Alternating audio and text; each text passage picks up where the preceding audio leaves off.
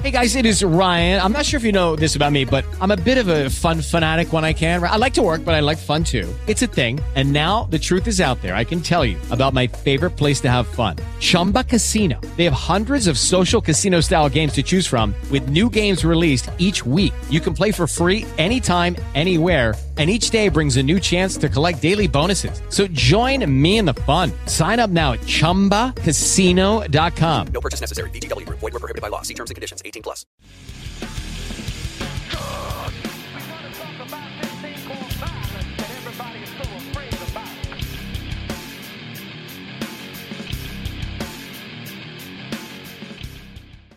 Hey, everybody, Patrick Connor here, and welcome to the Knuckles and Gloves podcast. Man, boxing history. That's what we're about, and that's what we got for you today. I'm here with my dude, Aris Pina, CompuBox operator and fellow fight history fanatic like myself. Dude, Aris, what's up, man? How are you? Everything's good, man. Still on a high from last night. I'm a little tired, but feeling good. Went to AEW last night. Grand Slam was in my backyard. Okay, so that's that's what the high was from. Okay. Yes, yeah, yeah, yeah. We're not the um, um, um, yeah, that was that's the definitely like that that high is from that man. That was uh, an incredible show. Uh, you know, I you realize at the same time, man, that when you're 37, you go to one of those things and it lasts like five hours, and you're just kind of like at the end of it. Dude, it's like going to concerts, dude. It, it, for me, it's like going to concerts, dude. Because I listen to some heavy shit, and then I go to a concert. And every concert I've been to in the last like even ten years, man, a couple songs in, I'm like, when when is this shit fucking over? What's going on here, bro? Yeah, it's it's rough, but it's all right because we're here. We're relaxed. We're here to talk about some history stuff, and we're talking about uh, as great as the AEW show was last night, and as cool as contemporary boxing history was. Unfortunately we get some inflated stuff. We get biggest busts. We get the flashes in the pan. We get fighters who just generally don't live up to what we thought they would live up to. They don't accomplish things that we thought they would accomplish in their careers. So that's what we're here to talk about today. And I mean, it's it's a fairly long list, so we're gonna have to be choosy, I guess, but we'll go down it. So what always end up doing. Um, yeah, man. You know, when it comes to boxing or any sport for that matter, there's always people that when they make their debut, there's tons of accolades put on them, sometimes unfairly that they can't live up to, because, um, like think about it. Like if someone, well, I'm not, I don't think he's really eligible for for this episode, but like someone like Mark Breland, for instance, um, like I mean, he's definitely not a flash in the pan, but like when he was when he debuted, all right, 84 Olympic gold medalist, only lost once as an amateur, had incredible credentials. People off the bat were comparing him to like Sugar Ray Robinson, which is un when you think about it, that's really unfair. You know what I mean? Like that's as high as a, a, a level that's almost unattainable. That's basically unattainable for anybody. And with Breland, you know, and he had a respectable career. He had a good career. You know what I mean? Two-time world champion, everything that went through and all that. But people still today be like, oh, he didn't really get the accolades or where he thought people were going to rate, you know, um, be at the level he thought he was going to reach and stuff like that. But and if that's true, that's just saying how much how great he was as an amateur, you know. Even though it's totally. it's kind of selling him short because he did have a very good career. Totally, very, very much so. So, but I mean, you got guys like that, but then what we're talking about is people that just totally off the skids, just didn't even really get on track for that matter. You know what I mean? And lots of people for that. That's that's happened in the uh, in the sport. And for whatever reason, um, whether it's just like when they stepped up to the next level, they just completely fell apart or outside of the ring issues, dedication issues, maybe all three for that matter. You know, there, there's lots of various issues why these guys just didn't really reach the level they were supposed to, but that's what we're here to talk about. Yeah, definitely. Uh, there's, like I said, the list is long. I'll start it out though, because there was a fighter that a lot of people mentioned, and that, you know, I, I guess because of the recency bias, because it's recent enough that a lot of people remember it. And on top of that, what it was about maybe 10 or so years ago, eight, 10 years ago, he got in a little bit of trouble trying to uh, flee the border, actually not that far from my house. But oh. uh, but he was a fighter that uh, people not not not had nothing to do with my house, by the way. But no, it was a fighter. Uh, people were quick to mention when we brought this up, and when you mentioned it the other day on social media, Panchito Bojado, man.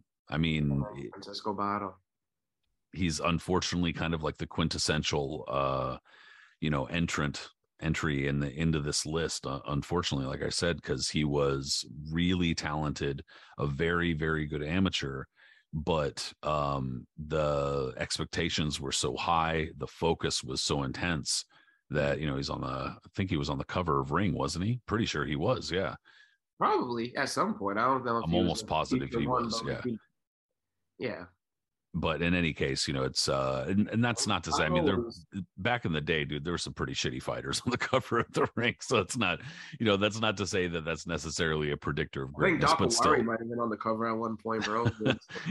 Maybe. So just- there's some head scratchers when you go back far enough especially but in in any case you know uh yeah the the expectations were very very high for sure And you know when it all started, correct me if I'm wrong, Pat, but I think when well, he's from the 2000 when he from the 2000 Olympics.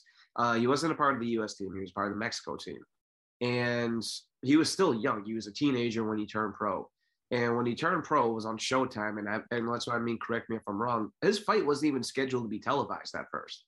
I want to say that Jeff Lacey was supposed to turn pro on that show as well. Lacey's opponent went to the. Um, I think this is a story that Lacey's opponent came to the weigh-in, saw Lacey, and decided, you know what, I'm good on this, and left. And so Lacey's fight gets canceled. Bojado ends up getting the um, televised slot instead, and he makes the most of it. Out of all the guys that turned pro that night, I want to say Rocky Juarez might have been on that card, and a couple others. Um, uh, he, you know, stole the show, man. He was dominant. He wasn't fighting a world class fighter or any world beater or anything like that, but like with the way he just the poise, the the combinations he threw, he just looked like a seasoned veteran off the jump. And people realize right away, man, this is uh this is a precocious uh, precocious talent, you know, and it's easy to get excited about somebody like that. You know what I mean? West Coast kid, good looking kid, young, speaks well for himself, totally can fight, has the skills, um, has the amateur background, and you would think the sky's the limit. So he signed with what? He was with main events roster, um, right? Because I think they had Juarez. He was featured a lot on there. I can't I I can't I know there was some like uh shuffling about and I want to say main events got a number of those fighters but they were kind of there were a couple of like uh fighters like uh, another guy we might bring up later on Ricardo Williams Jr. I know he signed with the Dabella Darrell had a lot of the guys from the 2000 Olympics. so I um, mean uh and I think the like main events at some point. You had all the guys that turned pro on HBO on the on the um, KO Nation card, that special one they did at MSG, and then you had a few guys like Juarez and a few others that turned pro on Showtime, and they would filter over to HBO as well. Everybody kind of mixed and matched after a while, but that's how it looked in the beginning. And Bojado at first was a Showtime guy. Yeah, I mean, uh, and actually later on too, Bojado was part of that when they had tried to launch when Budweiser got involved in boxing again. They tried to launch that weekend. Uh, it was either Saturday morning or Sunday morning. That's right. Boxing. Yeah, the afternoon. That's right. I remember that. He was one of the guys that was featured on that. Juarez as well, I think. Or yeah, I guess it was afternoon for you, but it was still like morning time for Yeah, on the yeah. West Coast. And I remember being like, "Dude, this is fucking great. We're having boxing early in the day. Let's do this shit." And then on top up, of that, yourself a bowl of cereal, pack a bowl, maybe two, do some other stuff, and He get was ready to sit back in your chair and watch some fights at 9 a.m. I'd have to I'd have to look at BoxRec to see, but I remember it was that was the one of the fights where he caught a bad cut and he was bleeding to shit. And then like in the last round, in like the last 10 seconds, he caught the dude with an uppercut that like nearly fucking decapitated him and was Right. like it was like, holy shit. So it was like a way to, you know, a great way to end the fight. And look, dude, he was aggressive. He had a really aggressive style. He threw hard, um, where it was like he didn't have really great punching power, but he really maximized what like every ounce of power that he had because he was throwing so hard. And it was kind of annoying sometimes because he was one of those like, ha, ha, you know, fighters like with the fucking, you know, the fools like doing Wing Chun and shit Alexander type yelling. Yeah. yeah it's it's a little it's a bit much sometimes but nonetheless he would throw in combination he was exciting uh so it was easy to get excited you know it's easier to get excited about fighters who are offensive like that and who throw a lot and stuff like that you know and uh, another fighter who i thought was similar even at the time but i didn't think everybody thought Bojado would be better but i remember not too long after that uh, juan diaz came along yes. and i was like all right you know he's kind of like a similar aggressive you know throws a lot of punches makes a lot of noise type of style i thought he'd fizzle out but he actually wound up lasting far longer than Bojado but in any case yeah dude uh, panchito just a whole range uh, of issues that I think from promotional training issues, managerial issues, finally later on legal issues. But you know, the dude just could not keep his head on straight, unfortunately. And when he turned pro, man, like we said, the the everybody just like put him already where he was going to be a future champion, if not already going to be a pound future pound for pound star already talking potentially, oh man, this guy might be a sure shot for the Hall of Fame.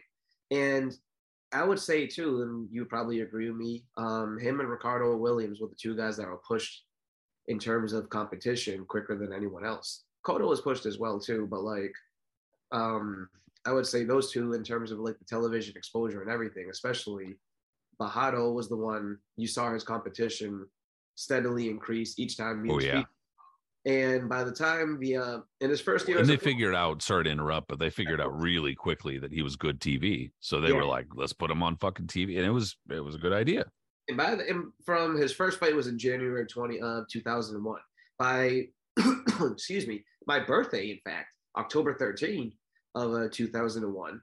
Um, he's already fighting guys like Eliezer Contreras, who was 15 and 1. His next fight is against Mauro Lucero, who was a longtime contender and former world title challenger. He blew both of those guys out of the water. He knocked out Contreras in two rounds. He knocked out Lucero in one round. Lucero, again, wasn't a world beater. He was a guy that's been around the block, though, for a long time, a veteran, former world title challenger, and usually wasn't a guy that got blown out very quickly. That fight was on Showtime. Remember that. And they were really impressed by how, because I think it was a one punch knockout. Um, they were still feeling each other out. And I think Bojado just kind of like really quick, and Lucero just turned, dropped, you know, and was clearly just in distress and had no uh, gave no reason or any, you know, um, inclination he was going to try to get up. So at that point, man, people were just like, holy shit, Bojado is just going to fight, you know, a couple of more wins and then he'll be on the Vargas track of uh, winning a world title before his 20th pro fight. And then he Yeah, there were a lot of comparisons there like that. And he had like a, he had that same like, you know, rest of his head was short, yeah, but yeah. then the bangs yeah, haircut, yeah, yeah. hanging down, all that, the baby face still going on. You know, kind of, he still had like slight of a high pitched voice. Um, I remember in Ring Magazine, he was talking about how much he loved playing tag growing up, and he still kind of did because that's you know talking about how much you know his reflexes and how fast he was. He was like, "Oh yeah, I love playing tag. I love doing this." Blah, blah, blah. Like you know, he was. Everybody loved him. Everybody was just so quick to think that like you know this is the future. He actually might have been promoted by Gary Shaw too. I don't know. It was either main events or Gary Shaw. He was aligned with one of them. But um, his next fight was against Juan Carlos Rubio. And Juan Carlos Rubio, again, not a world beater, but just a rugged individual that been around for a long time. Fought a who's who of guys at that point. Didn't beat a lot of them, but just a person that, like, you know, you knew you were going to be in a fight with him. He wasn't going to go away easy. And at this point, Bojado you know, whether he was really showing it on TV, this is still the internet age and boxing. Um, and I would say like boxing. Uh, what, what's the word I'm thinking of? Boxing coverage, excuse me, and like writers and stuff like that. But, you know, I don't. It wasn't as prevalent back then. Like you know, the boxing scene really giving out the news and the rumors of people acting up and just slacking off and doing bullshit outside of the ring. It wasn't that strong. So people were still on the Bojado train, but I don't think people knew how much he was probably acting up or slacking off outside of it because by the time he fights Rubio, um, this is the beginning of 2002 now. He's a year into his career. He's feeling himself, man. Not only is he's being shrouded as a future everything in this, and everybody's anointed him as the kings of the world, and he's going to be the king of everything. So he's fighting a guy like Rubio. He's already annihilated a couple of guys of similar stature. He's thinking the same thing's going to happen to him, but it was the complete opposite because Rubio was a badass.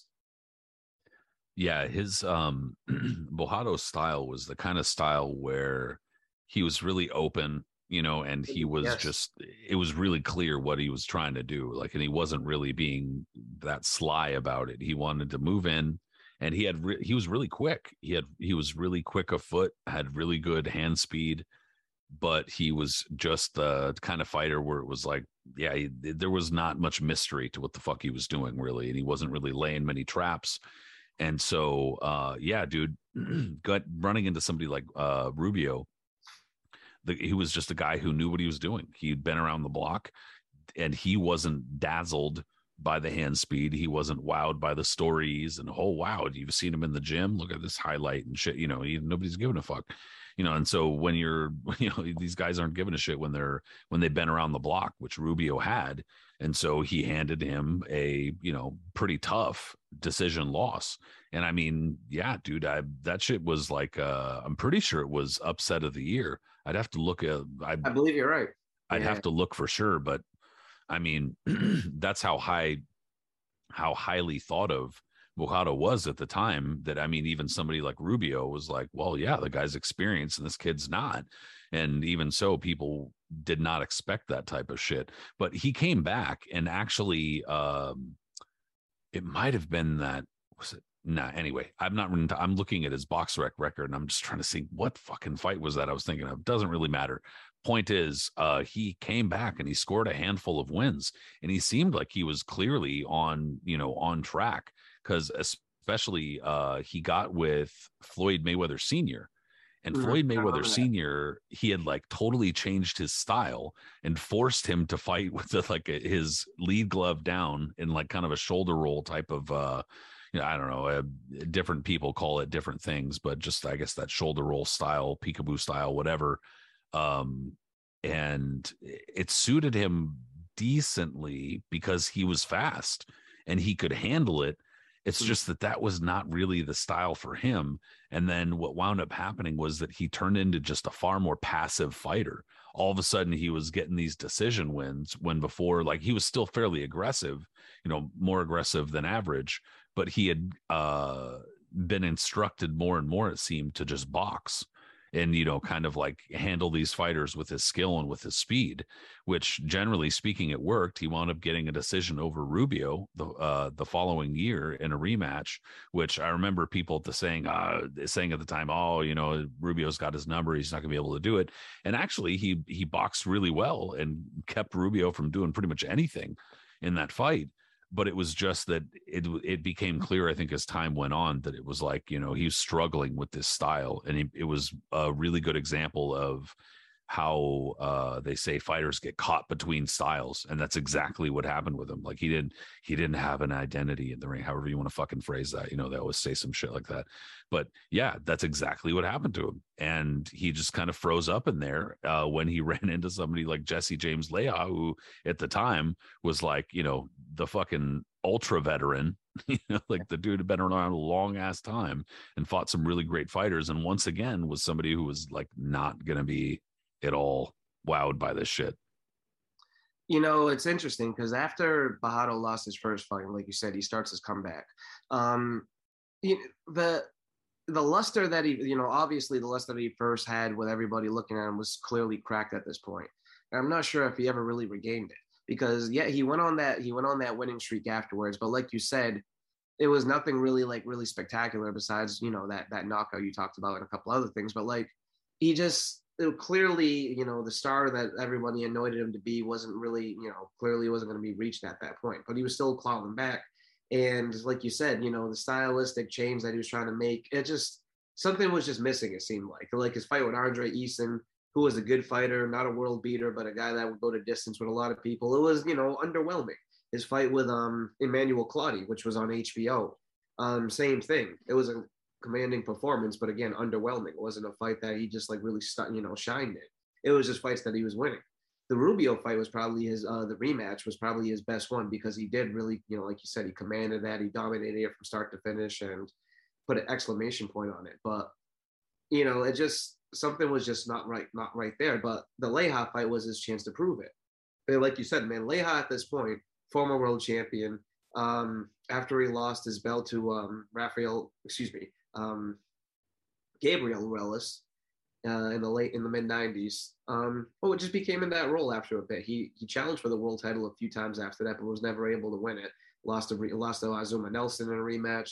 Got knocked out by Oscar De La Hoya, Shane Mosley, yada yada yada. But everybody else more or less he would beat. You know what I mean? Like Leija became like that young gunslinger that if you were gonna try, if you were gonna get anywhere, you had to go through him. And nine times out of ten, he was probably gonna beat you because he was a savvy motherfucker. You know what I mean? He just I loved watching Leija growing up. I think we all did, bro. He was just, you know, you knew you were gonna get a good. He was just a good professional fighter. Like you just like watched him, man. Everything he did was. His name was Jesse James, and it's like yeah. every know—all the fucking kids like cowboys and shit. So you're just like Jesse James, you know. And he That's had the bald head him. and everything, and he was just a good well, and mm-hmm. he just gave a good effort. You always knew he was going to give the best effort out there, and he was going to test somebody. And if somebody was able to beat him, or even better, blow him out, then you knew that guy was somebody that was going to be special. Exactly. But if he was able to like blow your bubble like he did to Camacho Jr., who was in all kinds of sorts of messed up, you know, mayhem in Coney Island. yeah, that was when he had a, a panic attack yeah, right there on television. Poor just kid. like his dad. you know what I mean? um, it, it, was it was it was incredible to watch because remember when Le- Le- Leija was actually not winning that fight too. Camacho was outspeeding him for the first few rounds. But yeah, once yeah. He caught him, he caught him with a hook or something. Camacho went spaghetti leg for a minute, just like his dad did against Rosario, and all hell broke loose after that. Yeah, he got like the smallest cut on the face of the planet, and then was just like, "I can't see. I I don't know where I am. What's going? Who are you? What language are you speaking?" And again, it was like, "Bro, what? You fucking guy." Nah, but look, I mean, what you hear after the fight, like when the you know when there was all kinds of controversy and he didn't go. You see him run up to one of his uh, cornermen or his handlers. he's like, he didn't win the fight. He didn't win the fight. What's happening? Like freaking out because he's thinking, oh wait, we're going to the scorecards. I should be able to win by a point. And now he's thinking, hold up, they might stop this. Like, and I remember that actually being really controversial at the time too, because they wound up doing something to like rule it a no contest in retrospect, which like that shit's fairly rare. You know, that doesn't happen almost fucking ever. And people are like, wow, but you know, Jesse James Leija, dude, he's a he's a trial uh, more not quite a trial horse. He's better than that, but he's definitely a good litmus test type of fighter where you needed to get by him if you were going to be at the big time. And hey, dude, you know what? Bojado didn't. He did not. Did it, man? Leija worked his ass. And early on, Bojado was doing good, man. I think he dropped Leija. This was on the undercard of um uh Gatti, right? I think Gatti, Leonard Dorin. So, yeah, and he looked like he was on a, you know, on his way to like a quick win or something. Because if he was going to win that fight, chances are he was got he might have gotten the winner of that of main event. Exactly. Fight. So exactly. He he drops Leija early, but then again he just like I don't know if it was his conditioning or what was going on with him, but he kind of like lays off the gear and he backs up a little bit, and Leija just do it Leija as he was started out working him. And you can't let a guy like Leija get into his rhythm because if exactly, he does, he's really tough to get on track. And Bojado was just, you know, he got outworked, man. Leija boxed him, he outworked him and used his experience to his advantage. And Bojado, again, just it looked like, you know, after a while, the kid have out, like you said, caught between styles. He was trying to blast Leija, he was trying to box with him. He didn't really know what to do with him. And Leija ended up winning him. I think it was like a majority decision or so, a very close decision at that, but still a very, uh, a one that he deserved to win. And that kind of cemented Bojado at that point as a person, I think he reached his ceiling that he was clearly never going to reach the levels that everybody believed he would um, early on. And you didn't, you know, there was still there was still potential that you thought he could still maybe snag a world title at some point or do something because he was still young. Clearly, the talent was there. He just needed to like find that gear in him to, to step it around because like you don't know what the fuck's happening. But you know, soon after that, it just never really happened. I actually remember too, right around that that time after the Leija fight, he gained weight. And I remember there like uh being a bunch of posts on like, you know, on the message boards, like, oh, what where's Bojado at? And like there would be rumors and stuff like that because the, he was around like uh, boxing circles and people knew him and shit. You know, like he wasn't like uh he was from um he lived somewhere in LA or uh, I don't remember if it was Oxnard or whatever, but he he lived and trained somewhere out of L.A. So people knew him and people saw him, and I remember he had gained weight, or at least that's what people had said. And then people were like, "Oh, even within like a year or two, they were talking about him being, you know, such a bust." And wow, what happened to Bojado? Whatever happened to Bojado? It was like there was these like these topics that everybody would always revisit around this time. When's Mike Tyson going to be champ again? Is is Ike ever going to get out of prison? When's Naseem Hamed coming back? uh, you know, is Roy Jones ever going to fight overseas? You know, like these were like the shit that people bring up every other day and shit. And that was became one of them. Like, whatever happened to Bojado? and then finally, he actually came back in 2007 after, you know, taking a bit off, finally losing that weight that he had gained, but ran into my guy, Steve Forbes. That's right. And that was another high profile show. This was like the last bone, basically, that they were throwing at Bojado. Basically saying at this point, look, man, you know, you've squandered opportunity, um, your opportunity a few times at this point. Uh, we're trying to salvage you. You're still a name. Clearly, you still have talent. Still young enough. And I think he was with Golden Boy at this point, right? Because this was the uh, Barrera um, Pacquiao rematch undercard. And the reason yeah. why I remember that is because the same night as the fight that no one expected to be good, but ended up being awesome, ended up being the fight of the night in general, which was Jameel McCline, um, Samuel Peter, which took place on Showtime. I was there that night because I was working for Showtime at that point. And I remember running around ringside. It was my first time, first event ever working like for a big, big fight. And um, going ringside and asking around anybody that could do it because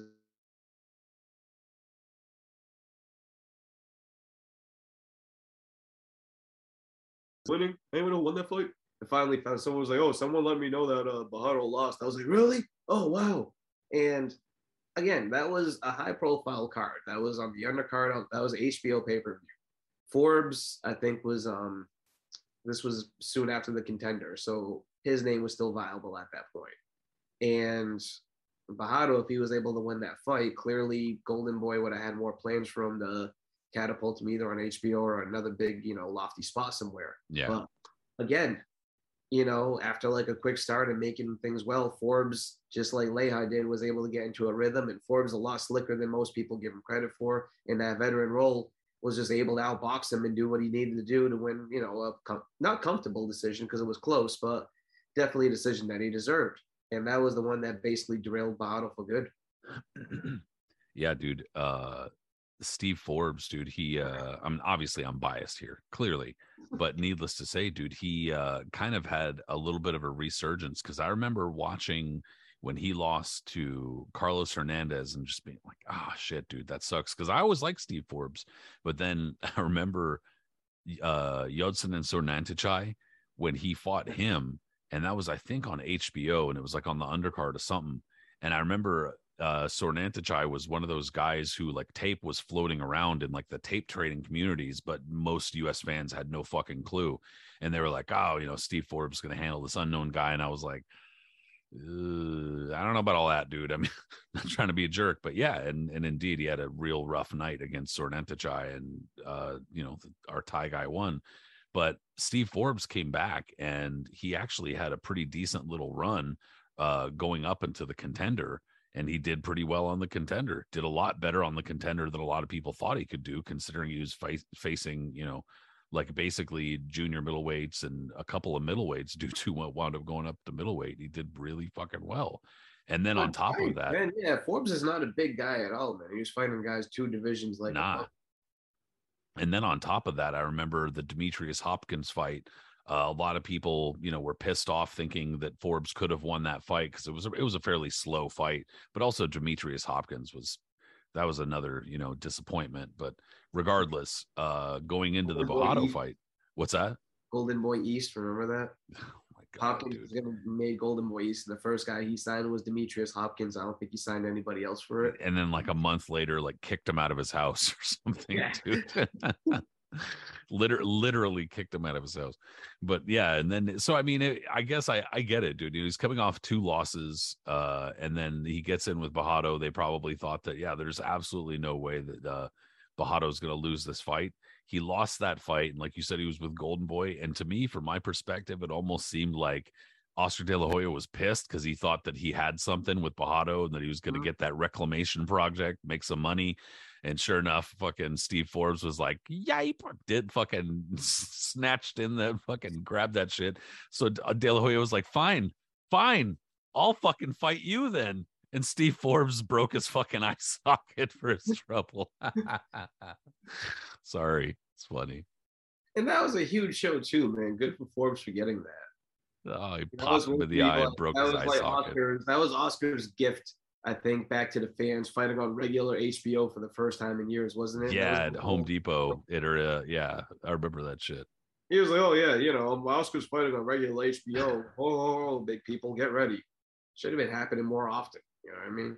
Like, you really think Oscar Yori Boy Campas or Oscar Javier Castillejo should have been on pay per view? That's a whole other story. But Oscar I'm just thought yeah. he could steal on two pound. Two pound gave him the old pop pop pop. Yeah, you know, the first two or three rounds, man, Forbes gave him business before size obviously played the factor in it.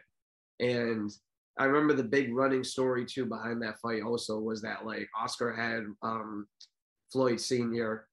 Um and Steve had um Jeff Mayweather in his corner. And they're like, Yeah, oh, 'cause- Mayweather against Mayweather. Because because uh, Steve had trained with Floyd Floyd Jr. for a bunch of for a number of years in Yeah, Vegas and all yeah, sorts yeah. of shit. And yeah, no, I mean, and I guess you know, especially in retrospect, it's like there's not really much shame in the guys for the most part that Bojado lost to, losing to Steve Forbes, very good fighter, losing to Jesse James Leija, very good fighter, Juan Carlos Rubio, eh, you know, like, but he got he got that back, you know, he avenged that loss. So, but even so, point being, Panchito Bojado, man, he belongs on this list, unfortunately. No, absolutely, man. That's a great opening call. You can't get any any more solid than that. And that's the first one that most people assume, especially fans. Um, it's crazy to think again that the 2000s have already started about 22 years ago, but um, Jesus Christ, about- I know. it was 22 years ago, almost 23 now. And it's yeah, Bojado was at the, the beginning of it, man, when around 2001. Out of the Olympics, there was no bigger one than Bojado. He was even hotter than Ricardo Williams Jr., who I guess is a good segue to bring in for the next one because when you really think about overhyped trains, man, Williams was on that same path as Bojado, man. When it came out of the 2000 Olympics, those were the two guys that everyone was talking about. And when you think about it, because I think they're around the same division, um, I don't remember it being discussed so much, kind of like the 96 team where they were like having David Reed and um, Fernando Vargas kind of, you know, going on a collision course. But like, you got the sense, man. As more as more time would pass, you would think, how's Bojado going to do against Miguel Cotto? How's Bojado going to do against Ricardo Williams Jr.? How's Bojado going to do against um, another guy who fizzled out quickly? Um, the guy that Cotto lost to in the amateurs, um, Muhammad Abdullayev. Oh yeah, Abdullayev, yeah. Abdullayev, yeah. Because when he turned pro, he was the Olympic gold medalist. He was featured prominently for a while. And- The other one too, Kelson Pinto. Kelson Pinto, that's right, yeah. He also, wasn't I think, featured- I think he also beat Cotto in the amateurs. He did. And Pinto was another guy that he wasn't featured as much as televised as much as those other guys, but he was definitely, you know, in the mix. And then he ended up fighting Cotto on HBO. But Ricardo Williams Jr., um, he was one of those guys, man. I remember him from the amateurs because at this point, after the 96 Olympics, you and I have discussed this. Um, I would say, you know, already by the 96 team, man, it was already getting more difficult to really catch things live. And, you know, the coverage that back in the day you'd be able to see with US boxing and the amateurs and all this stuff, it completely fizzled out. So then I remember as a kid reading in the magazines, people are already griping and complaining. I can't watch live boxing for the US team. The shit happens at random times on US NBC or this channel at 11 p.m. or 12:30, and it's always Guess what? It still fucking does. Yeah, for amateur boxing, absolutely. For the for the Olympics, it's it's almost impossible. So, um, I just knew that I wanted to follow a few of those guys because back then, at least, they still did like you know full on features of like the team that was going Yeah, on. I remember that shit. other amateur because I was still training back then, so there was amateur magazines floating around my gym featuring these guys. Other magazines, you know, like it was just it was time. People were excited about it, and Williams for the U.S. team had to hype more than almost anybody else. That was like he was looked upon as like almost like another Mayweather. You know what I mean? He had the skills, you know, the way he looked, he dazzled everybody, and he had the credentials. Like he dominated the amateur scene at that point. and it looked upon that excuse me. Um, if he wasn't going to win that fight, if he wasn't going to win a gold medal, at least he would just, you know, it'd almost be like a disappointment. But by any means necessary, like you know, he was going to be a sure shot, you know, um, future superstar. yeah, dude, there's absolutely no question. He was um among that group and probably at the front of that group, the one of the big like uh selling points or one of the big talking points or whatever when it came to Ricardo Williams Jr. was the one million dollar signing bonus, the pro signing bonus. Yeah, with Lou DiBella, uh, which at the time was big news because that's a record, you know. Well, and I mean, dude, eh, understand a fucking million dollars, you know, I had never made I'm fucking almost 40 years old and I haven't made a million dollars in my life. So I mean, like, you know, it's that's massive. And to get a signing bonus just to turn pro, uh, and it also kind of spoke to also to like where Lou DiBella was at the time too. Like DiBella was just coming off fresh off HBO, and he had done a- he had done a lot at HBO um, in terms of developing boxing after dark. That and was develop- huge news, man. When he when he turned when he left, was HBO huge. as um as a figurehead over there because that's like you know he was the vice president of HBO Sports, and then he's dipping his hand into promoting. He's becoming a boxing promoter. And I remember, I'm sure you remember this too. Everybody was kind of like, yeah, you know, it was like it was a whole complete turnaround, and it really was like he was like the new guy on um on the block because yeah, he got um I know he got a big like uh his his pay he got a bonus when he left HBO. They gave him a payout for that. And I know he used a lot of that to sign everybody up for the 2000 Olympics. Like he was he was basically trying to do what main events did in 84. You know, when main events signed up uh Breland and Meldrick Taylor and Pernell Whitaker and Holyfield and um Tyrell Biggs and a couple others, and they all turned pro on that card on M- uh, at MSG. And DiBella tried to do something similar. He had um, Ricardo. I'm gonna miss a couple of guys here, but he had Ricardo Williams Jr. He had um, Clarence Vinson. He had Paolo Vidoz. Remember that guy, the heavyweight? I do. He had the other heavyweight there. The um, Yeah, the Italian dude. yeah, the Italian dude. He had the other heavyweight there, Michael Bent, um, Jermaine Taylor, obviously, and again, I'm probably missing one or two of them, but basically, like, and so he was one. of- Jerson Ravelo. That's right, Jerson Ravelo. Yeah. So a number of sorry to sorry to cut Oh, you off, but a number of the dudes who were right around that time were part of that um Everlast campaign. Remember? yes, yeah, Because yeah, he yeah, yeah, he signed them to Everlast, and, and they were like all Everlast, mo- not all of them, but a bunch That of was them. when were Everlast Everlast models. made their like was revived for the first time. Um, I don't remember who the guy, who the who the president was, but like he was a big boxing guy. He revived it. He passed away soon after that, unfortunately. But um, no, those ads were definitely dominant, man. All kinds of big names. Wherever was popping in the early 2000s, you usually see them in the Everlast ads of Ring Yep. At the back of it, and they look good too, man. Everlast really cleaned their shit up because they were almost like a non-entity in the 90s in past decades. But once they got revived, look at where they're at now. But um, excuse me. Um, so when Carter Williams turned pro, he another guy, man. He was not babied whatsoever. If you look at his record on BoxRec, there was not going to find a losing record on there. He was one of the guys that like, you know, he was people believed in his skills. He already showed it as an amateur, It's a really good way of putting it. Yeah. DiBella was quoted. I remember this in one of the magazines after he signed all those Olympians, and they asked him about Ricardo Williams and, and you know the bonus that he did, and he justified it by saying, "Listen, people are going to say one day, I remember seeing Ricardo Williams when blah blah blah, or I saw Ricardo Williams live, blah blah blah." Like that's how he was trying to say it. Like he's going to be one of those generational talents that people are going to look back upon and be like, "I remember when I saw him at this point," and you know, he's dominant. He's winning these fights now. All right. He's a fighting guys. First fight was 5 and 0, second fight 4 and 0, 10 and 1, 6, 25 and 3. Like, you know, Rodney Jones was a was a longtime veteran. Um, Anthony Washington. By the time he gets to 2002 now on the undercard of um, Marco Antonio Barrera against Johnny Tapia, this was at Madison Square Garden. He's fighting former world champion Terron Millett. I remember that. At yeah. that point was like soon. This was not that long after Millett was fighting um, Zab Judah on Showtime. In, Yeah, uh, he was a legit champion. contender at 140. Yeah.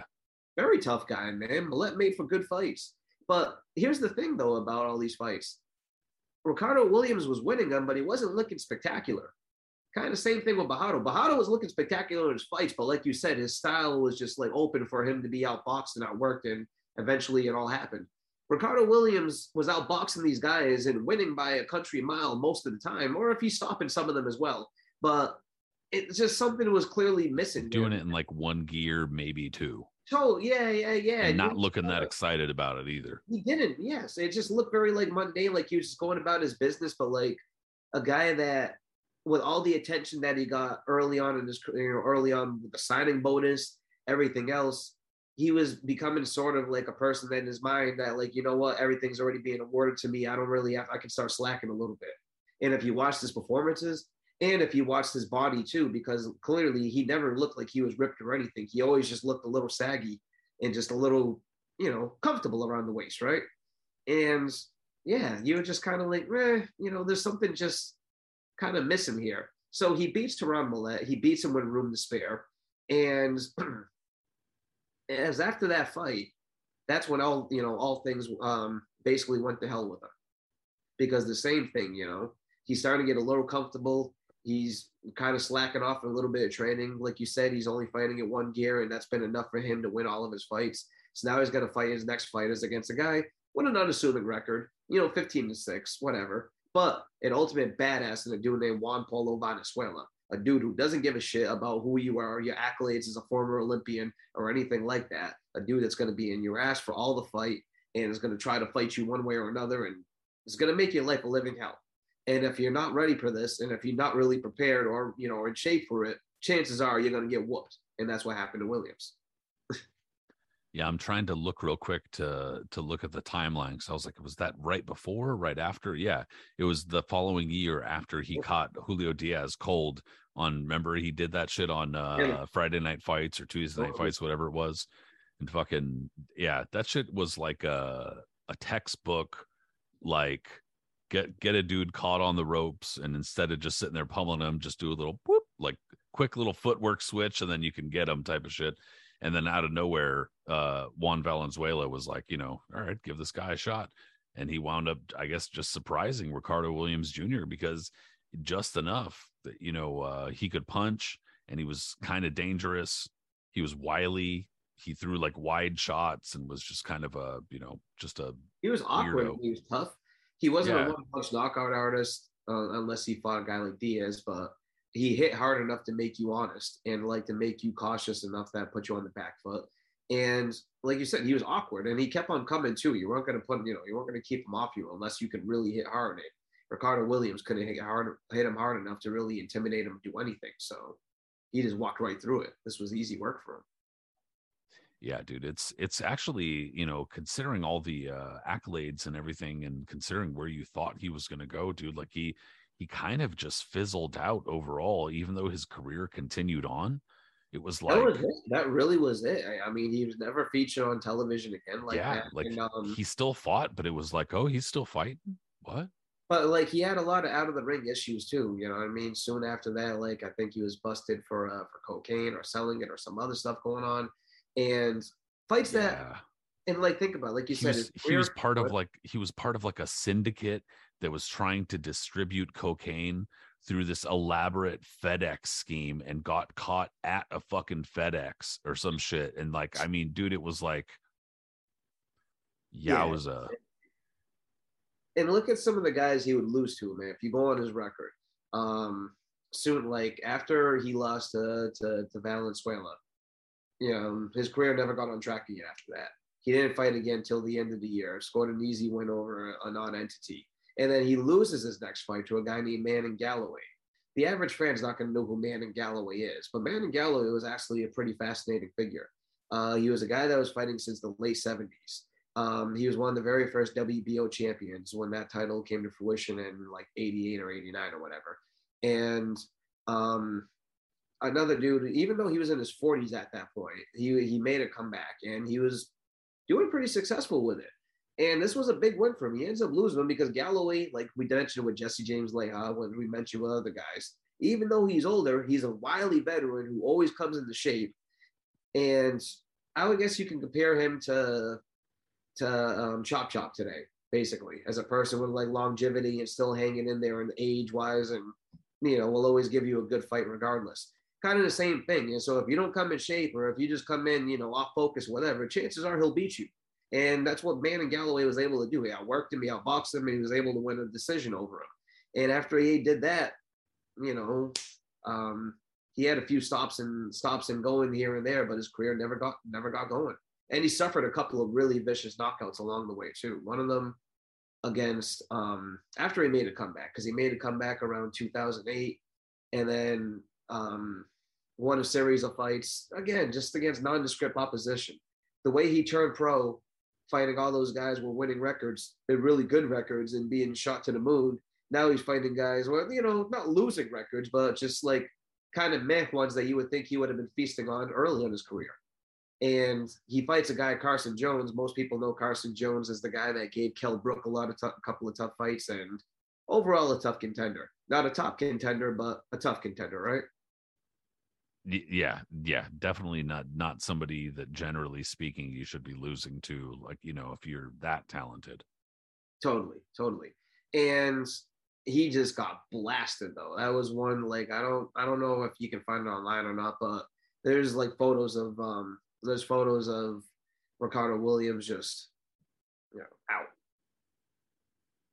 Yeah, dude, it's a it, the the far the the fall is far. That's for sure, and that's exactly what happened with Ricardo Williams Jr. Dude, he has he had a lot of promise, and for whatever reason, some fighters, some people, they just can't handle that kind of pressure. You know, I guess those kinds of expectations. I don't know. It's crazy, man. So like, you know, the 2000 team, they they had some bright lights. And obviously Cotto went on to have a Hall of Fame career. Um, Rocky Juarez didn't become a world champion, but I mean, he had a member, memorable career himself as a multi-time uh, world title challenger, which is kind of fitting considering he won the silver medal at the Olympics. Um, you know, and then you know, there's Jermaine Taylor, for instance, becoming middleweight champion, beating Bernard Hopkins twice, and list goes on from like that from that class. There was a lot of really good fighters from there. But it's just interesting to think that the two guys, both of them from different teams, from different countries, but the two guys that most everybody looked upon to be the future superstars and surefire pound for pound entrants, if not Hall of Famers one day, ended up being the biggest busts of the team. Y2K got him, dude. Yeah, right. fucking Y2K. Remember that? Sh- remember that fucking shit? 99 talk about all the time shit was going to happen. Time, man. You had Woodstock 99, which I think we talked about that documentary. There was uh, all kinds of other weird shit going on that time, man. What a weird, awkward heavyweight yeah, division was in shambles. Holyfield and Lewis were going in turmoil. Um, yeah, boxing was just a weird. Everything was. Yeah, it definitely, it definitely took a minute there for people sure. Mike, people were begging for Mike Tyson to come back. Isaiah Bucci, people were wondering if he was going to get out of jail, like you said. Uh, Mayweather was ascending to dominance, but he still wasn't quite there yet. Um, yeah. De La Hoya and Trinidad just had that really awful fight.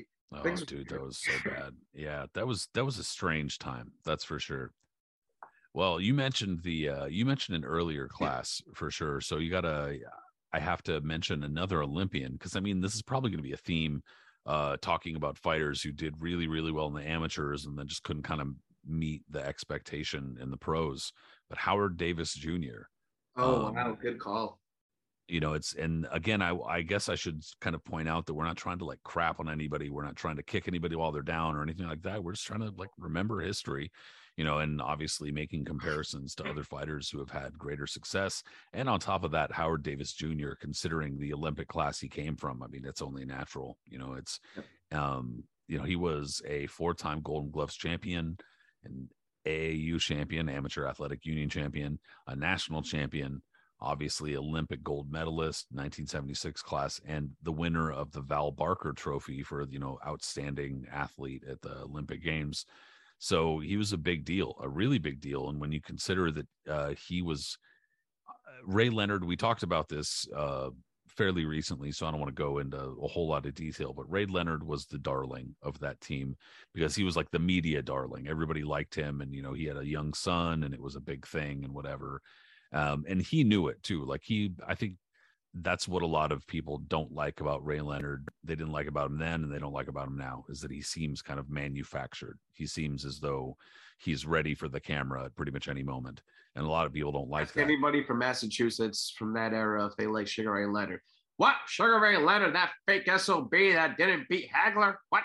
oh, yeah, well, that's yeah, that's a different. Don't ever walk down the street talking about. But they Ray also Leonard just say too, they say that's why I don't like the guy. He's so phony. I don't know.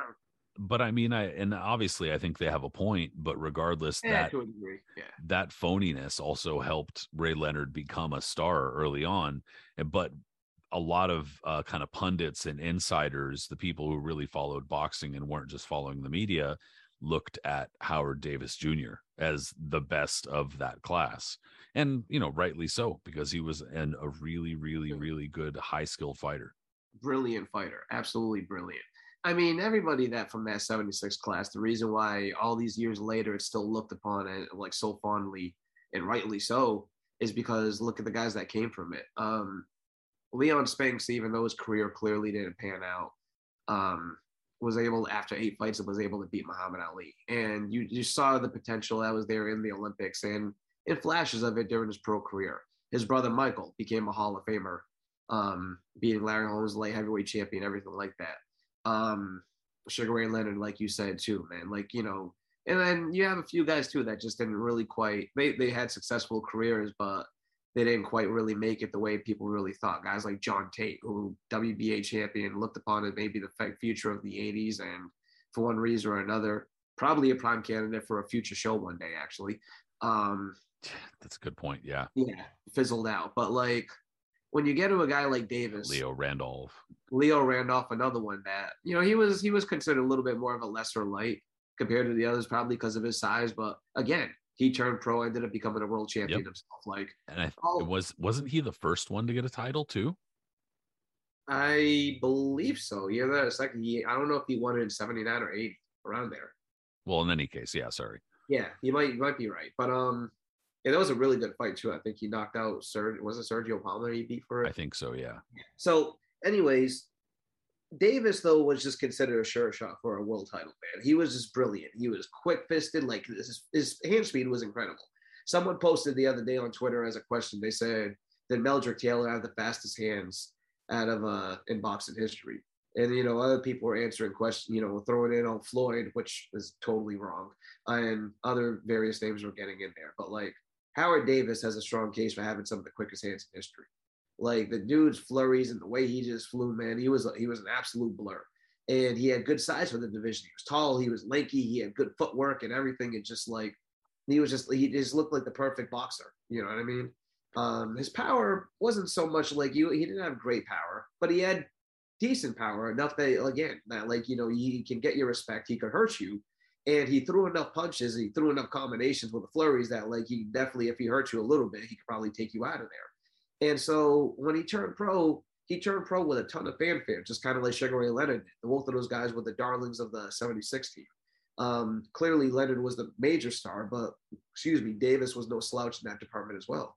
He turned pro with um, a big signing bonus. Um, Aaron Pryor, who Davis beat to make the 76 team, always used to gripe that Howard Davis turned pro with a major signing bonus and Aaron Pryor turned pro, uh, turned pro to absolutely nothing and had to you know scratch and claw his way and end up becoming Howard Davis's sparring partner after a while.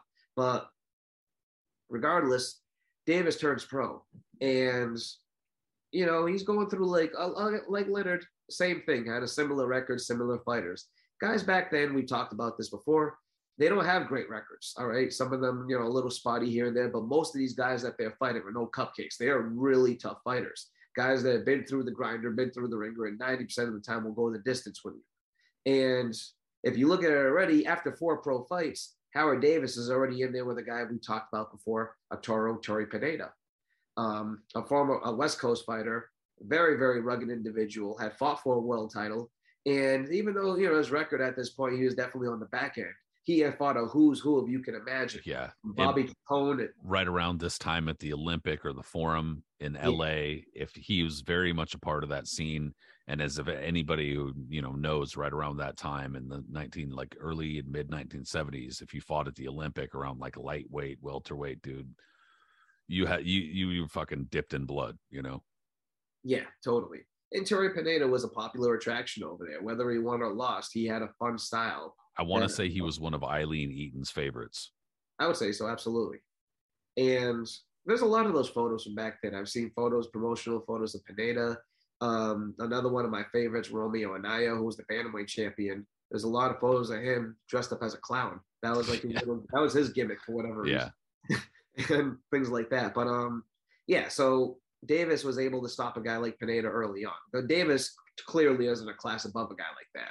In fact, there's a photo in a magazine I remember of Davis hitting Pineda and Pineda, who was just a guy that was always wide open for everything, just I think his tongue is open, taking the hit, and his eyes, his hands are all splayed out. So whatever.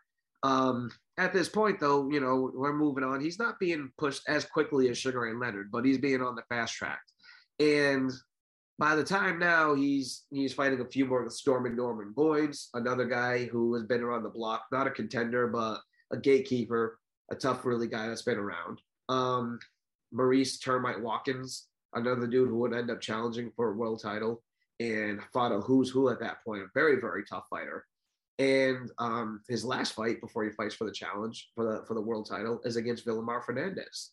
And Vilomar Fernandez, longtime contender, a guy that another in another era, very, very, very good fighter, very, very underrated in another era probably could have been a world champion. Unfortunately, he came around the era when Roberto Duran was king. So, exactly.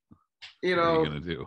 Yeah, yeah. Uh, unless he had a chance against Esteban de Jesus or somebody else that was holding the yeah, other. Either strap. you're getting Pedrosa or you're getting Duran, and neither one is going to be a fucking walk in the park. So exactly, but Fernandez was a bad individual. I think he went around 13 rounds with Duran. He beat Alexis Arguello in a non-title fight and beat a list of other contenders. Very, very good fighter. But um, Davis gets dropped in that fight. You know, it was it was it was talked about in Ring Magazine and other ones. It was a close fight. It was a tough fight, but he was able to, to compose himself and outbox him. And people thought that was like a good test for him because he got dropped and had to suffer some adversity to get through a guy like that. So people felt now he was seasoned enough to challenge Jim Watt for the WBC lightweight championship. And at this point now, it's the middle of 1980, and Sugar Ray Leonard at this point has been world champion. Leon Spinks became world champion. Um, Michael Spinks was on his way to becoming a world champion. So Davis was next in line, people thought, at basically to to be anointed and for his coronation. But this was the fight, though, man, that kind of just you know solidified his career, I guess, more or less, to put it at a certain level because in a major upset, Jim Walker was able to beat him one it's and it's not even some of these fighters it's like i almost hesitate too because it's not like he had a bad career you know like he and, and obviously he had a terrific amateur career. He didn't have an awful pro career or anything like that.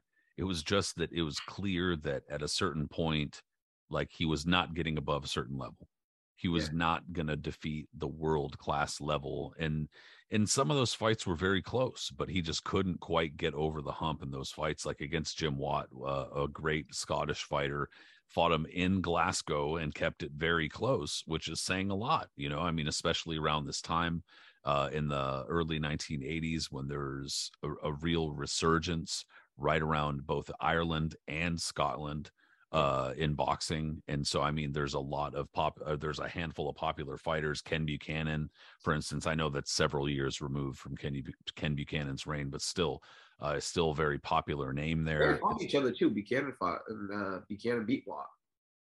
So, I mean, it's, there's a lot of connections here. it's a, it's a, it's a really popular time for boxing right around this, uh, right around this area.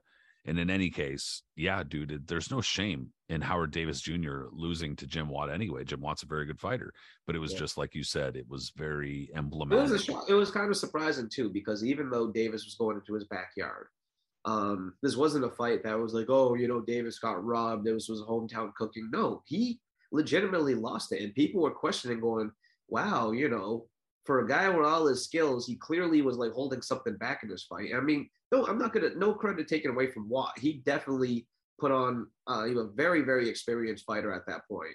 Um, he was near the end of his reign actually too. I think a couple of fights were, um, before he ended up losing to uh, Alexis Arguello in mm, retirement. Mm, yeah. Uh, still, he's a southpaw, awkward guy to fight. Knew how to use his skills. Had been around for a very long time, a lot longer than Davis as a pro, and used all that to his advantage. He got marked up a little bit. It wasn't an easy fight, like you said, but he definitely did enough to outbox Davis to win a comprehensive decision. Yeah. And Davis never the momentum from that that he built early on up into that fight was never really that he never regained it. And he don't get me wrong, he went on a very long winning streak after that. But what's interesting is that he wasn't able for a guy of his stature and being an Olympian and everything like that, he was never able to get another world title shot for a long time. He had to go through it, man, and go through what he yeah. did. He fought after that fight from 81. He, he hit the deck a lot, dude. yes, he did. Yes, yes, he totally, absolutely did.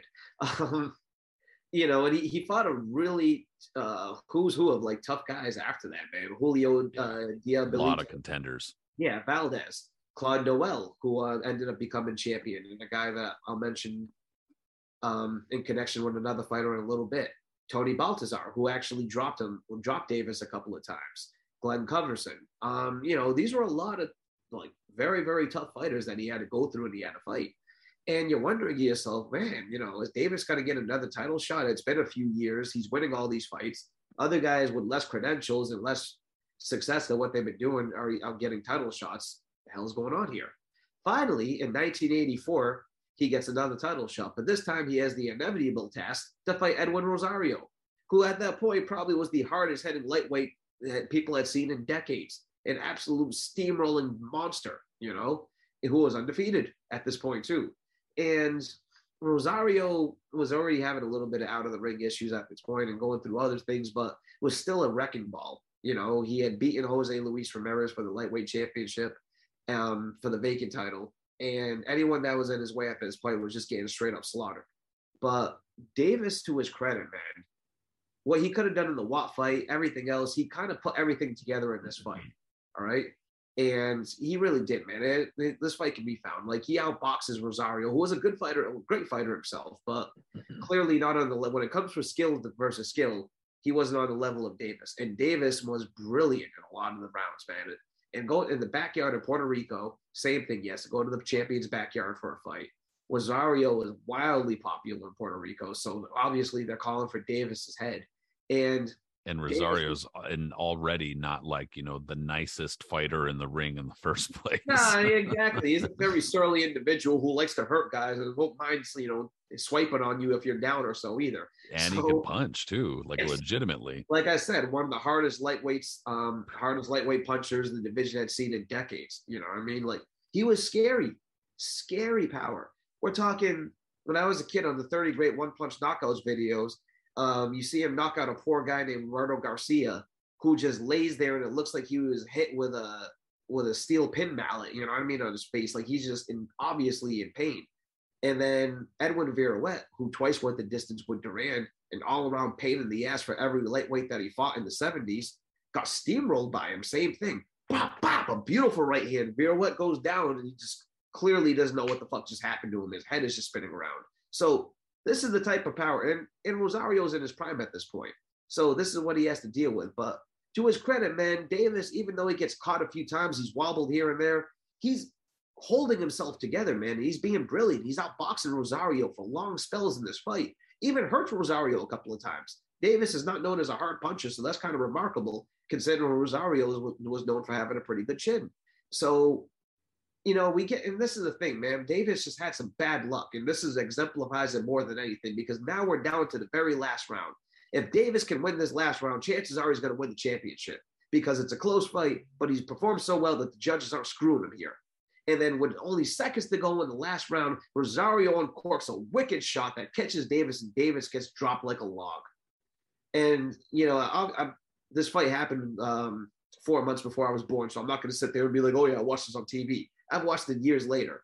And you, you that, heard it from the womb, dude. You were yeah. like, yes, yes, yeah. From Puerto Rico all the way to New Bedford, Massachusetts, you just heard that kaboom, yeah. And you just, you know, you just almost feel for him. If you're part of Davis's team, or if you're a fan for him, or if you were watching that live on television that day, you're just like, oh, uh, damn it, no. Wah, wah, wah, you're like, he's this close. And Davis gets up. To his credit, he got up. A lot of guys wouldn't have gotten up. But he gets up from that and he ends up losing by one point in all the scorecards because of it. Just like you know, split decision. Yeah, yeah.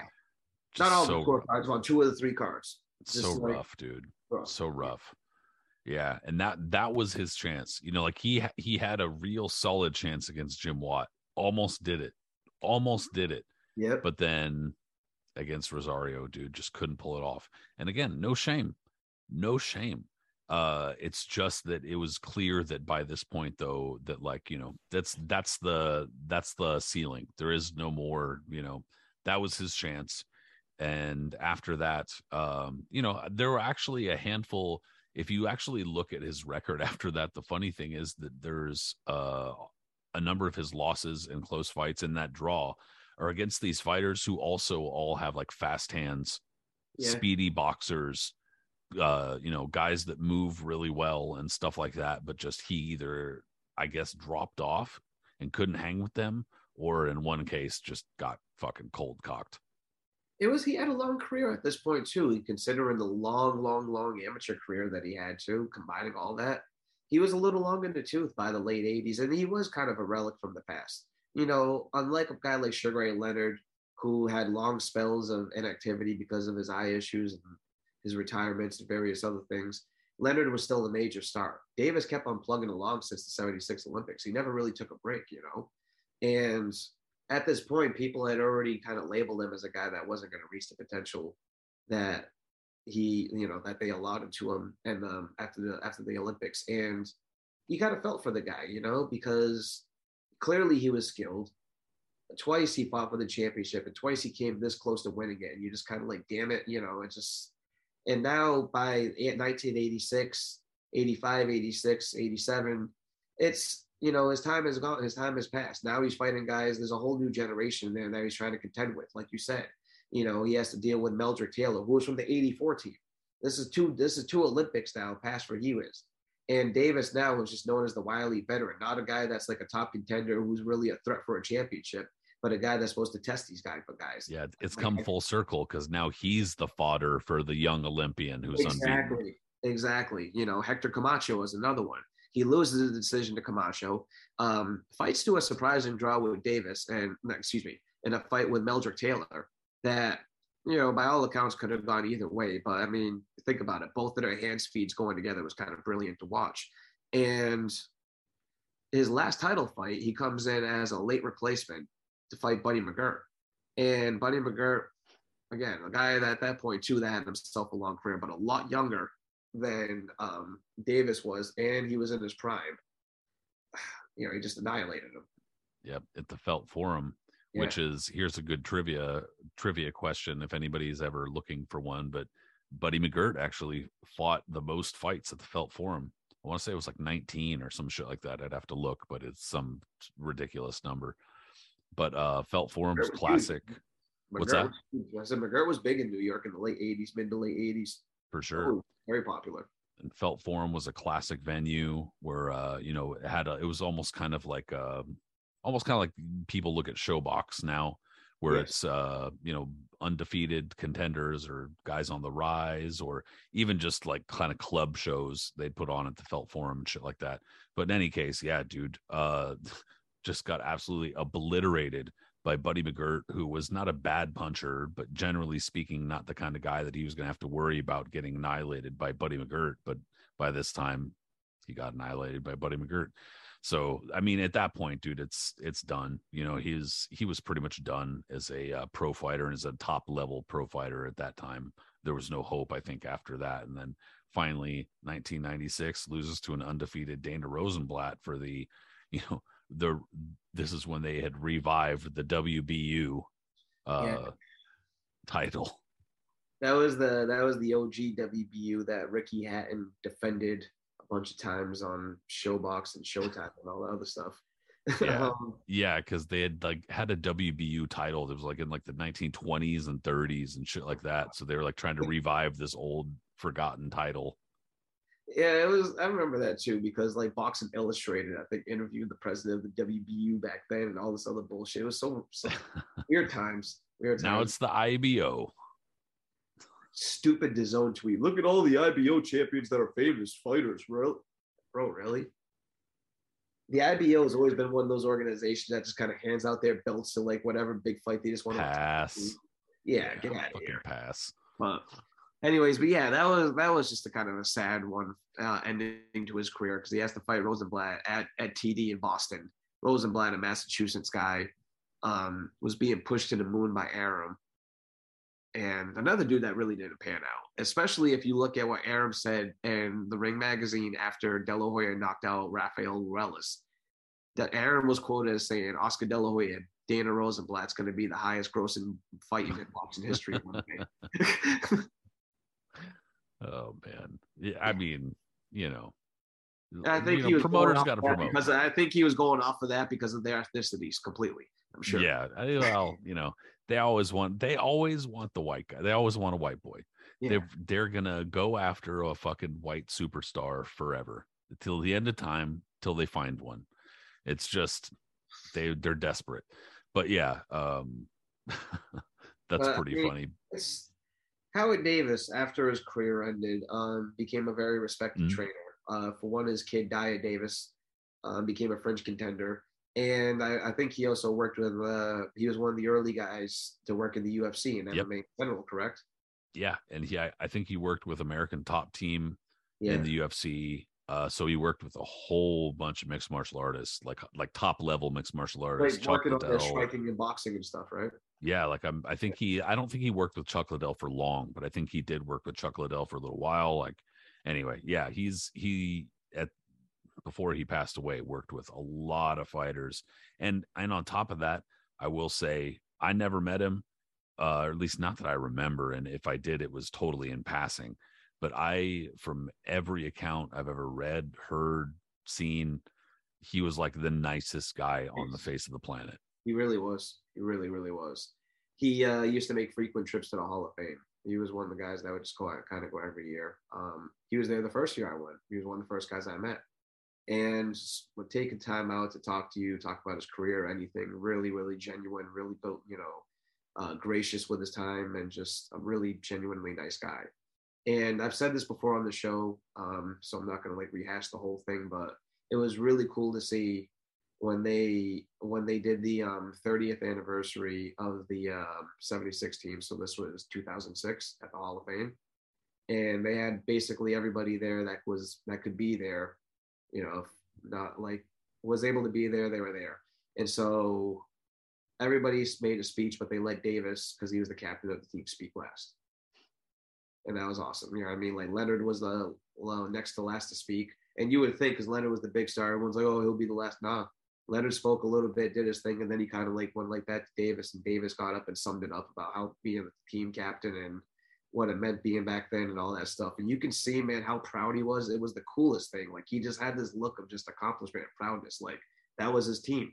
He was the captain. They Well, went out there and they and went fast, you know. just to reiterate, you know, like not trying to say at all that he didn't accomplish anything or that he wasn't Yeah. un, was unworthy. if we can even accomplish a smidgen of what he did, that's like wild. But uh, you have to say, bro, from what uh, when he turned pro and what people were expecting, yeah, he fits the bill. and absolutely. and that's and that's the point is just the disparity between how great he was as an amateur. It's not that he was total crap as a pro. It's just that as an amateur, so huge that Yeah. it's it's impossible to live up to you know that level. Totally, totally. So, and it's sad, you know, it's tragic what happened to him too for a guy that like never smoked or drank or did anything and ends up dying of lung cancer. Life's not fair, but um, you know, rest in peace to Howard Davis. Indeed, yeah. good fighter. I mean, excuse me, great fighter, and even a better person if you had the chance to meet him. So, but good call on that.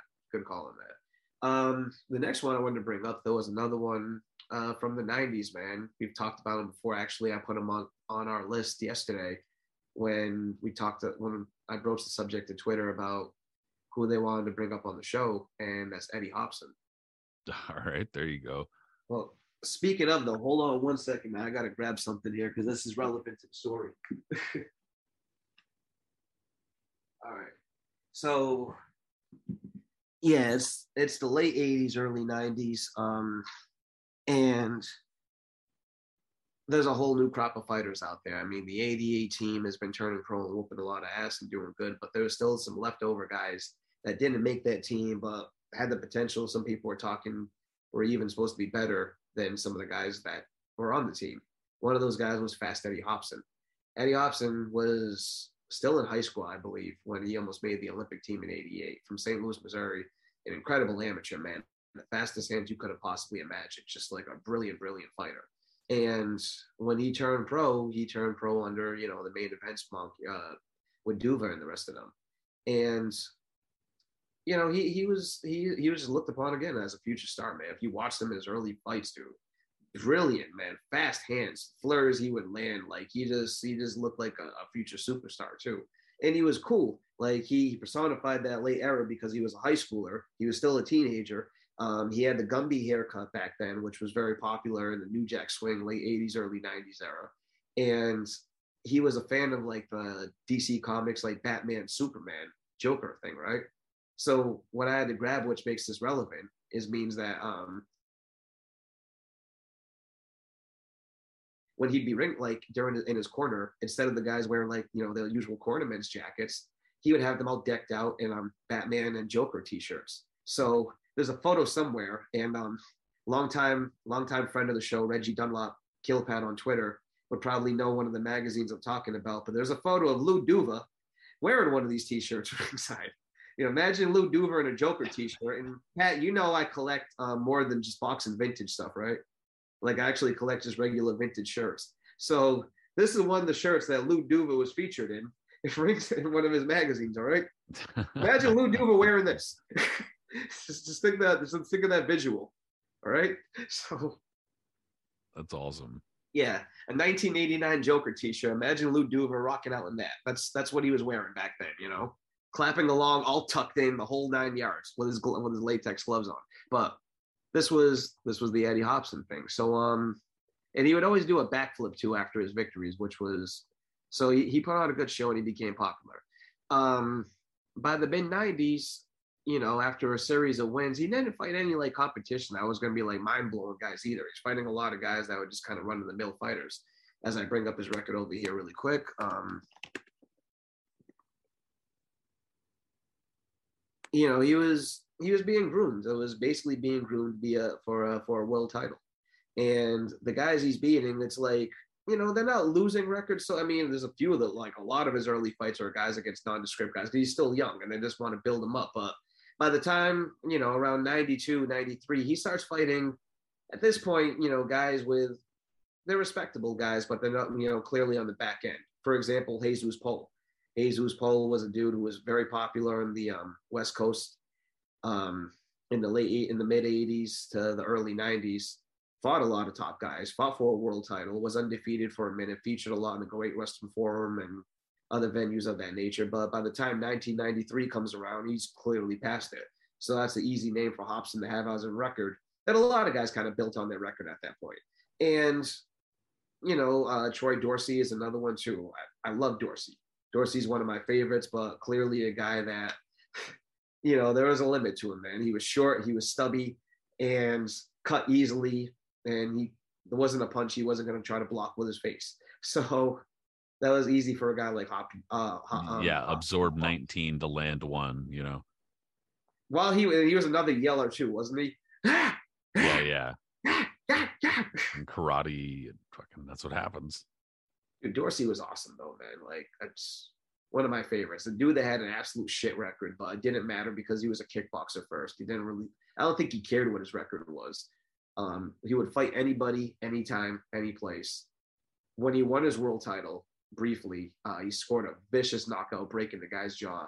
Alfred Rangel for it. So I don't know. I'm a Dorsey guy, but those are two good wins, man. The Jesus Poll fight's a good win, and the Dorsey fight is clearly a good win at that point because Dorsey in '94 is still a guy that had a lot of years ahead of him and some big fights ahead of him. So by the time he fights for the world championship in a, um, against a random guy named Moises Pedroza in 1995, this is just like an easy coronation for him. This is kind of like comparable to when Adrian Broner won his first world title, when Judah was matched up with Jan Bergman to win his first world title and so on and so forth. When you get a vacant shot and you have a guy that's clearly a major favorite and a dude that's just kind of like unknown who's brought in as an opponent, they may have a they may have a gaudy record or whatever, but you know these guys are just brought in to get their asses whooped. This is what you're going to get over here, and this is basically what happened. Hop, uh, Hopson shined in the fight, whooped on Pedroza. The fight's on YouTube. Pedroza has no idea what's going on. He's rarely, probably his record is just built on absolute tomato cans.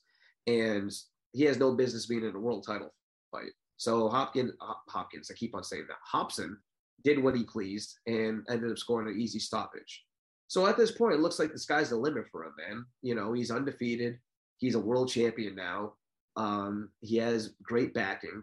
He's been televised, and his future defenses are going to be televised. He's being featured a lot in the Ring magazine, KO magazine, other magazines, and he's looked upon as maybe one of the future guys of the '90s. But his next fight, he probably fights the biggest test of his career. A guy, you know, at this point, Robson really hasn't been tested. Yes, he beat Dorsey. Yes, he's a world champion, but no one has really been able to like test his mettle. His next fight was against a guy named Tracy Harris Patterson, the adopted son of Floyd Patterson, a former world champion, a guy at this point that had 50, almost 55 pro fights, an overall badass who wasn't going to be intimidated by a gaudy record of fast hands. Yeah, a very good fighter who had been there, done that for the most part. And you know, I mean, he had he was not in the he was definitely in the twilight of his career for sure. But you know, are we seeing a fucking theme here with all these fighters? Like pretty much every fighter we've mentioned, like you know, he's cruising on the motherfucking fast track and then runs into the veteran like let this be a fucking lesson you know what i mean? But um yeah like just rewinding just ever so slightly and we've talked about this on other shows uh the 1976 team we're we're going to mention the olympics and amateur shit a lot uh on the show obviously but the 1976 olympics was so huge for american amateur boxing you know the bicentennial blah blah blah was all sorts of shit and they were just and it was just so pushed through the media and so you have to imagine that there are a lot of younger kids who are inspired to then take up boxing around this time. You know, anytime you have this massive figure or movement or event that you know is promoting boxing that does inspire younger kids to take up boxing and so uh, robson was from st louis which is exactly where the spinks brothers were from and they had come about 10 years before him so i mean when you think about this the timing really matches up and makes sense and then on top of that you add the extra layer into it where like now a lot of it has fallen by the wayside and on top of that it sounds like what in 2028 they're not going to have boxing in the olympics anymore which fucking sucks. You serious? I'm I'm almost positive that they announced that the other day, or that they were like basically like it's on the chopping block. But I mean, so that's awful because awesome. especially since we're talking about the fucking influence of the Olympics right at this point. But like uh in the Golden Gloves and stuff like that, dude, it's less of a factor these days. But Chicago, even Iowa, fucking Des Moines, Chicago, Des Moines, uh, you know, a number of these kind of like Midwestern places, St. Louis, Oklahoma, a, a, number of these places, either in the Midwest or whatever on the fucking plains, that now are like non factors in boxing, actually had active amateur boxing tournaments where, like, if you won them, it didn't necessarily mean like, you know, you were a fucking great fighter, but it, it kind of meant you were somebody and you were mm-hmm. probably going to have something expected of you. And so it makes a lot of sense, you know, like, and a lot of people might not have heard of Eddie Robson, but like at the time, a lot was expected. Absolutely. And like I said, his fight with Moises Pedroza was on tele was on television. You know, once that got televised and he became a world champion. Um, he was featured again a lot of when people were talking about the future um, of the ring, like future superstars of the of the 90s, of the mid to late 90s, he was going to be one of those guys, man. This guy was supposed to be the limit. So when he fought Tracy Patterson, Patterson was one of those guys, like you said, man, a long time veteran and wasn't going to be awed by anybody or anything because he had seen it all. I mean, think about if you look at his record, you would see a who's who of who he fought.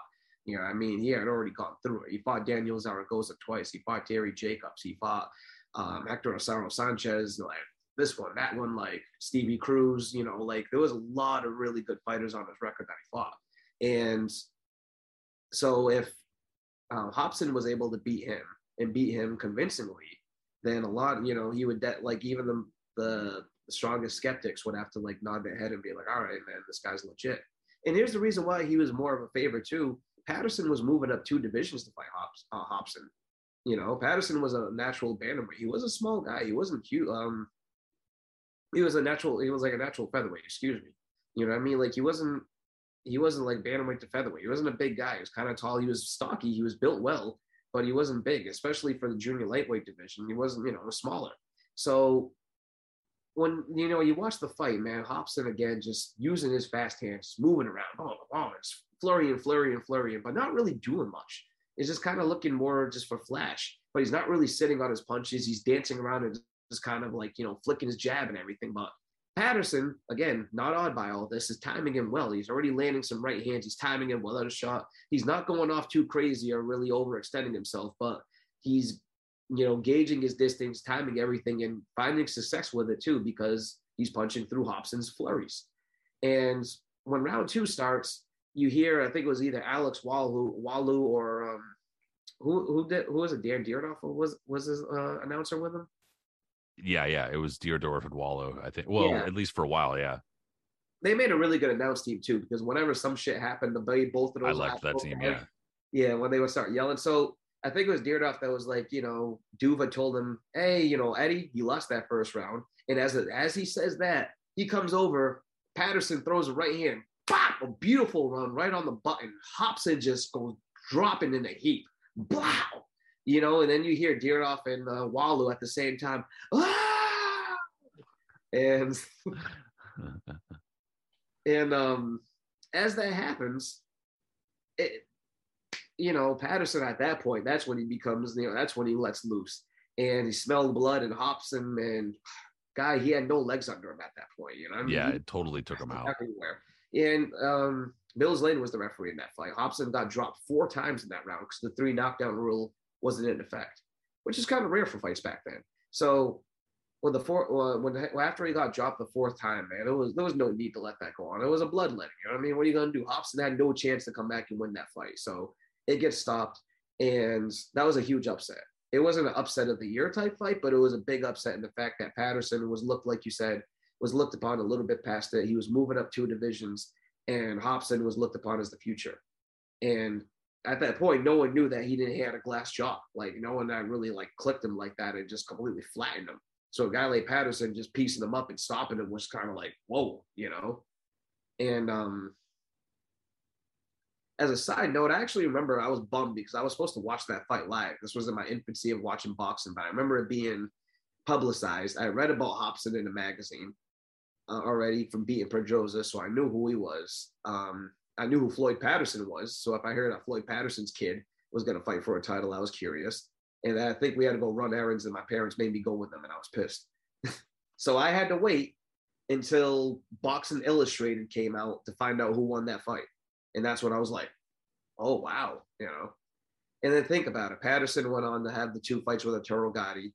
Um, the first fight was unbelievable. The second fight, eh, whatever. But still, he had, you know, he was able to get some paydays near the end of his career before he rode off to the sunset. Hopson, his career never really came on track again after that. You know, soon afterwards, after the fight with Patterson, where he gets stopped, he fights a guy named uh, Tito Tovar. Tito Tovar was um was a not definitely not a contender, excuse me, was a journeyman from that era that fought a lot of names, lost to all of them, but usually could go rounds with guys. And most of the time got stopped. The fact that he went the distance with Hopson, I believe he went the distance with Hopson. Um, He did, yeah. yeah, yeah, kind of you know shows things right there. They just kind of like, eh, you know what I mean? Because Tovar was used as Jeff Bennett's first comeback opponent and a bunch of other things. His next fight is against a guy named Santos Lopez. Santos Lopez, another guy with a really spotty record, but a tough, con- uh, geez, that contender word, a tough guy who could test you and could hit hard enough. You know what I mean? He was he was a tough, but a guy at the same time again that Hopson should have just breezed through easily. But this was a fight I've always wanted to see because I'm pretty sure that it was at least filmed. I don't know if it, it definitely wasn't televised, but I'm sure it was filmed. And this was the same night that Calvin Grove got knocked out by Angel Man Manfredy. And the reason why I remember this is because it was featured in one of those magazines talking about how both guys are basically cooked from this. But Hopson was winning the fight, but looking more or less uninspired. But each round, Lopez was getting closer, closer, keying off on him. And Hopson just started looking really tired at one point. And then at the very last round, because you know Lopez just started teeing off on him, and they said Hopson had had nothing left. He just laid there and just started getting hit around, and Lopez scored a big win. You know that was a huge upset. And Lopez ended up getting a couple of televised, more televised fights off of that. I think on Tuesday night fights or so. But regardless, that was the end of it. You know, Hopson's career more or less was over. Yeah, he he got three more wins, but not against really anybody. Uh, you know, any anybody who would have actually put him in a position to like fight for a world title or anything like that. And by that time, you know, he's probably wasn't really getting paid much at the Grand Casino in Biloxi or the probably satellite Grand Casino in Tunica. So I mean, you know, it's it's uh, or Bay St. Louis. So you know, he's probably you know what, not. Man? Me, you, Gray, and Corey need to go to one of those casino shows in Mississippi or one of those Midwest places out there. and I ain't talking them down. I'm just saying from a I'm fighter's just saying we need to go because I'm just from reading all about them and seeing those places. I just need to see the crowds that show up to those type of events. Man, it's, it smells like NASCAR and Mountain Dew. I'm sure. But regardless yeah dude you know it's uh but these venues from a fighter's perspective especially when you're a former world champion that's not really where you want to be fighting you know Yeah. so it's Probably. it was clearly a fall um and i mean the fact that he was able to earn a world title says a lot obviously that's he's already in a, a, a t- upper percentage of fighters as is even just earning a world title period but regardless you know uh given given everything given uh the expectation yeah for sure fell short yeah. clearly um and go ahead. no go ahead I didn't realize this too when we were doing research. He actually passed away a couple of months ago. yeah yeah dude i mean i i didn't know that either until you said something and i was just like oh damn jesus yeah, when I was googling him really quick, the first thing comes up is says Eddie Hopson obituary, and I was like, huh. And then know. I click, and then when I looked, and it, I was like, whoa, whoa, whoa, whoa, really? But yeah, man, it was tragic. He had some kind of ailment going on with him, but like, yeah there've been a number of fighters from even from around that time recently in the last few years who passed away he was which- really young, really young. You know? yeah very young so just awful shit unfortunately um let's see got another one here. Actually here I'll, I'll skip right to that one. I brought this fighter up here but i found a really good story that i wanted that i wanted to recount. So i won't spend a whole lot of time so we at least get one more in before we get out of here. But nonetheless i've brought this fighter up and it's a good opportunity to take it uh, way far back into the 1800s because I like to do that every so often, just because you know we're con- concentrating in like the recent like 1990s and shit. But um, I've brought him up before. A guy named Herbert Maori Slade. Yes. You know, man, I was what I told you earlier this week.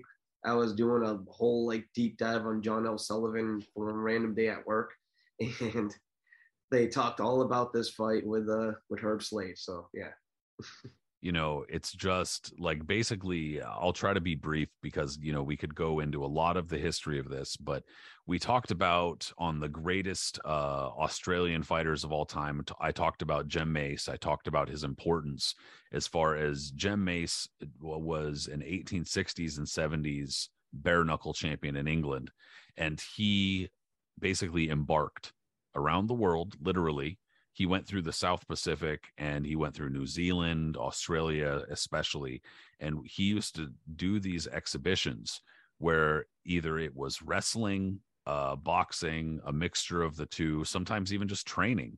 And so it was basically spreading the good word of boxing instead of being a fucking Christian missionary, which I don't know, maybe he was too. Instead of proselytizing this bullshit to people, he was spreading boxing. And uh, he would often have people who would come along with him and train with him and show like he would do exhibitions and sparring exhibitions, shit like that. And so while he was in New Zealand, I think Auckland, he picked up he he came across this dude Herbert Slade that he called the Maori, and that's how he kind of marketed him. Uh, and that he had taught him how to wrestle, and that he was big and strong and kind of you know looked imposing and whatnot. Um, and so it as it turned out, this dude was just not he was kind of shitty. He was he wasn't very good. I mean i'm from pretty much all accounts really. And i found a really funny story that was cracking me up because i i had brought him up previously uh because he was kind of like an understudy of jem mace. And basically if you go if you go to his box rec record like there's not much on there. But i've told people before go to cyber boxing zone they have a lot of they'll list exhibitions and sometimes even wrestling matches um whereas box rec nothing against box rec. I mean you can only fucking list so much stuff on there so i get it. But uh there's a lot of really good information on cyber boxing zone especially about this dude. Long story short um so in let me go back to where i where i had it here. In 1883 I'm blind as shit. So here we go. so there's a dude named Lord Charles uh, Beresford, and this was as Jem Mace had, I guess, made his way back to England. He had been challenged by this dude named Lord Charles Beresford. And granted, Mace Mace was like old by this time. He was not a young dude, and he was also uh, known, I think, to be a bit of a drinker. And so this dude challenged him to some sort of bare knuckle sparring match, and Mace said, "Sure, let's go." And the guy just embarrassed him. Like Mace was just like looked like a total fucking piece of crap. And the, but I mean, the guy I think was much younger in good shape, and I think also did a lot of athleticism, like a lot of these people did in this time. And so Maori Slade, Herbert Slade, was with Mace, and I guess witnessed this Uh-oh. this exhibition and got super pissed off because the guy whooped up, you know, he you whooped up my master. Yeah. And so the guy was just like, Well, I'll fucking fight you too. What's up? And so, and this was their very first trip to England. And the whole thing was that Jem Mace was showing this guy off. He was Mhm. just like, Look at this Maori. Look at this spec. Look at this guy I have here. He's this fucking giant. He's going to beat everybody up. And then, sure enough, so this foofy fucking aristocrat guy beats the shit out of Jem Mace and then challenges the Maori. And Maori's like, Whoa, nah, Yeah. I'm good actually. And so the newspaper was like, this guy's a fucking fraud. Right away. They were just like, this is his first trip to England. And he straight up was just like, I won't fight you. And so they were like, even razzing him through the fucking press, talking about he won't fight anybody, like, you know, like turning down street fights. And so, anyway, it's that's just a kind of like a, an anecdote. Like, who gives a shit if he turns uh turns down a street fight? But if you fast forward and actually go to his record, you know, like there's almost nothing of note. Every single fighter that he actually stepped in the ring with and tried to, you know, do something for real with, he got beaten down, he got embarrassed, and apparently was super slow and just unskilled. But there was a lot of, and considering he didn't really win anything of note ever, we're still talking about him here 150 years later. That's pretty amazing. pretty pretty amazing. awesome. He he fights John L. Sullivan for uh, whatever world title you want to call that back then, and that fight's held at Madison Square Garden, correct? Yeah. And well, th- this version of Madison Square Garden was basically the like very first one. It was like, like- a ramshackle bar. yeah, made out of fucking wood and fucking yeah, uh, broken God dreams. Yeah, seriously, it just uh, it looks like a stupid barn, probably. Yeah, so that's where that was held, and they said that not only did Sullivan whoop him so badly, like it was embarrassing. Like not, they said that not only knocked him out, he knocked him over the ropes. Like they said, it was like some like over the top type shit, like you would see in wrestling when you know, like Big And, Show. and these are like literal ropes. Like these are ropes made out of like a cow's foot or something. you know? and like he got hit so hard, they said he went up and over the ropes.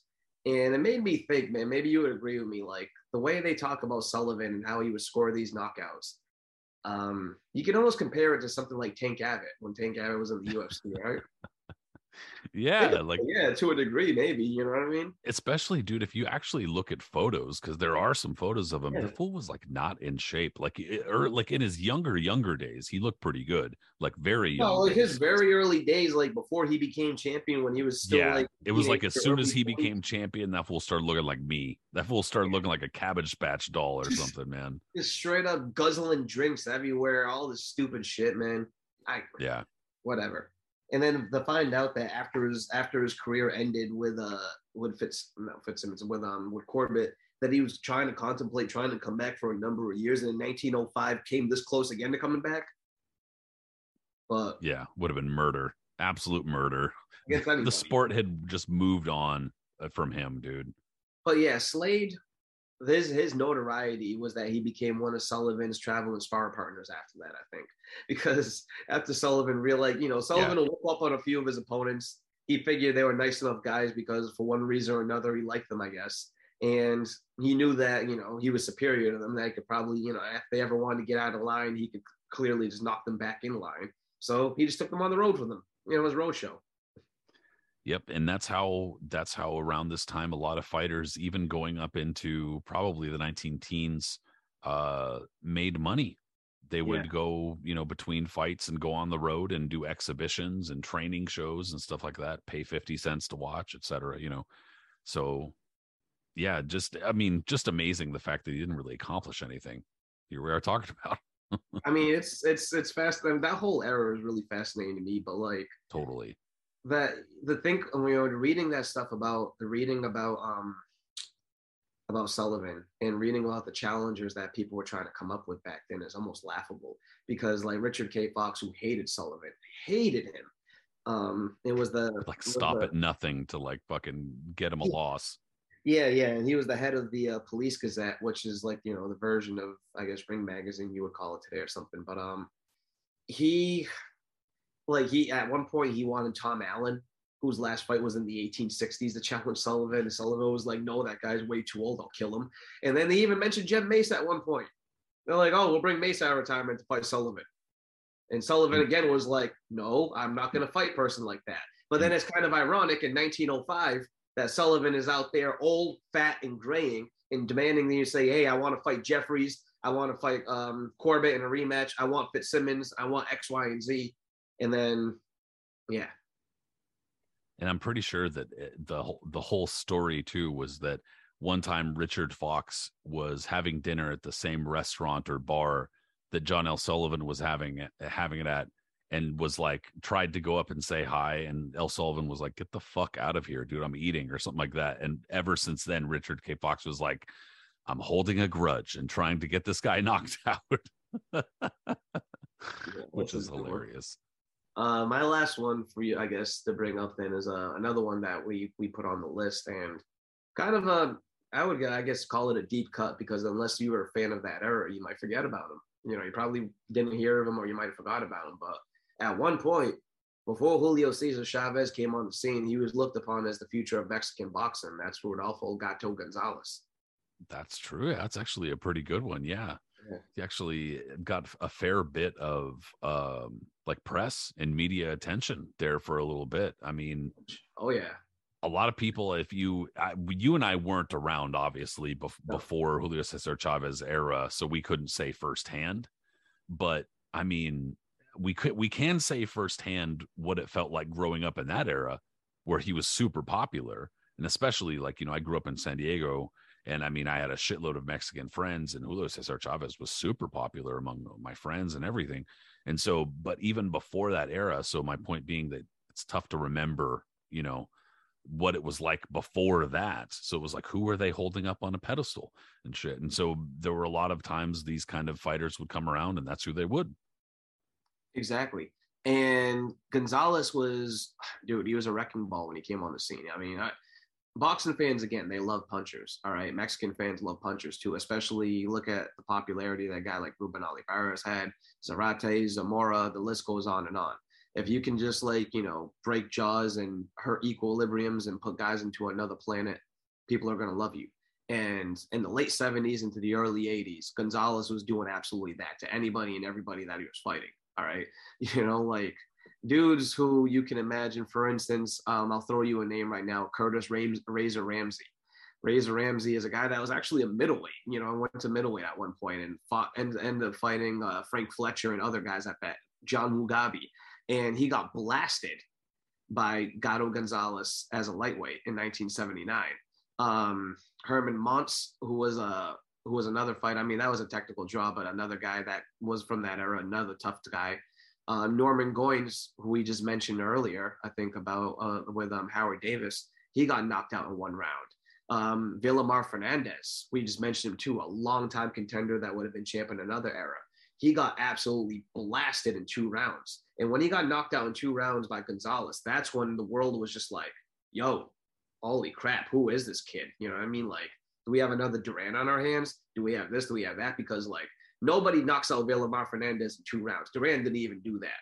Norman Goins wasn't a world beater, but no one was knocking him out in a one in a round like that either. Like these were tough guys, and Gonzalez was just dusting them like it was nobody's business. So by the time he fights Andy Ganigan, another absolute monster, monster puncher of the era, um, war.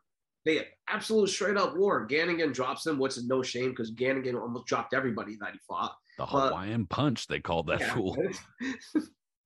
Fuck that, dude. Imagine going in the ring and hearing that probably comes out to Hawaii 5 or something, come like some kind of theme song. And you know you got to fight that dude. yeah, yeah, yeah. And then the left hand that just blasts you. Next thing you know, you wake up and get dressed and you're like, oh, what happened? We fighting yet? Bro, we're going to the hospital. Huh? Why? Ganigan okay? Yeah, he's fine. You're not. um, but so that he, he beats Ganigan, and that's a big win because like Ganigan at that point is the top contender, and that was a wild shootout. Um, Gonzalez gets dropped, but he also dropped Ganigan three times himself to, to score a convincing win. So by at, by 1981 now, it's not a if but a when if he's going to become a world champion.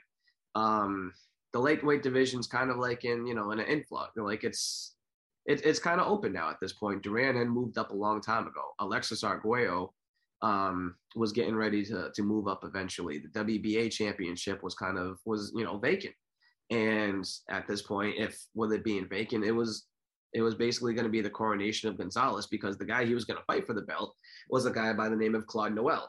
Claude Noel had been a long had been a long time um, contender, a long time fighter, a little bit older, probably a little bit past it at this point. But and then and he had a he was basically reached at a limit to A lot of these guys that we mentioned, you know, they reached their limit. Like he's when he fought Alexis Arguello, he got knocked out. When he fought other guys, he, he ended up losing. So I mean, he was a good fighter, but he wasn't a person that was supposed to cause any trouble for um for Gato Gonzalez. And surprisingly, when they ended up fighting, Noel outboxed him. He outboxed him. He outpunched him. He outworked him. He out everything them and won a convincing decision in a fight that Gonzalez was not supposed to lose. And once that happened, I, his career never really, you know, he, he became really on track again. And if you want to talk about a bust, I don't like to use that word either. He's basically the definition of it because all the accolades and everything that they built from at that point, he never even came close to it after that. Yeah, dude, I'm I'm not positive. I want to say I know that he, he was from DF or that Gato Gonzalez was from uh, Mexico City, mm-hmm. but I'm almost certain that he's also from this neighborhood in Mexico City called Tepito which is actually like a it's a really famous boxing neighborhood because there's like a shitload of of like either world champions or contenders who have come from that neighborhood. Um and in any case uh yeah dude he was really he that was part of his story too was the fact that he'd come from mexico city. And i mean there's an entire different dynamic of in mexican boxing when it comes to like uh you know people who aren't from Mexico and especially Americans are probably fairly ignorant of like the Mexican states and regions and whatnot because they think of Mexico and they're like, yeah, the desert. You know, when reality Mexico is a fucking massive country and there's all sorts of environments from jungle and rainforest to, to desert, arid desert and fucking border towns, etc. But and when it comes to Mexican boxing, like there's a lot of these kind of partitions off too. Like uh, you know, in the Yucatan, there's like uh um you know, there it's Miguel canto was the first Yucat, Yucatec uh, world champion, and that was a big deal because that's con- the Yucatan area in Mexico is just as an example not generally considered a huge area for boxing, and so there was a little bit of a surge, blah blah blah. So in any case, Gato Gonzalez com- comes from a place where it's far more popular in Mexico and Mexico City, and it's you know there are a lot of gyms. It's far more difficult to make your mark coming out of Mexico City when you're when you're fighting. So mm-hmm. in any case, Gato Gonzalez did that by being a puncher. Like you said, dude was wrecking fools. And that's exactly how he stood out. Um, but then, you know, Claude Noel, that's the kind of fighter he just was like not supposed to lose to, at least on the cards, you know, at least on paper. He was supposed to get through this and he was supposed to continue wrecking shit. But it was almost like after after that that seal is broken, can't be unbroken, you know? Totally, you know, and his career never really got on track again. Sure, he had series of wins, but they weren't against world beater guys. And every time he stepped up against like somebody that was like a you know really legit and a good fighter, he ended up losing.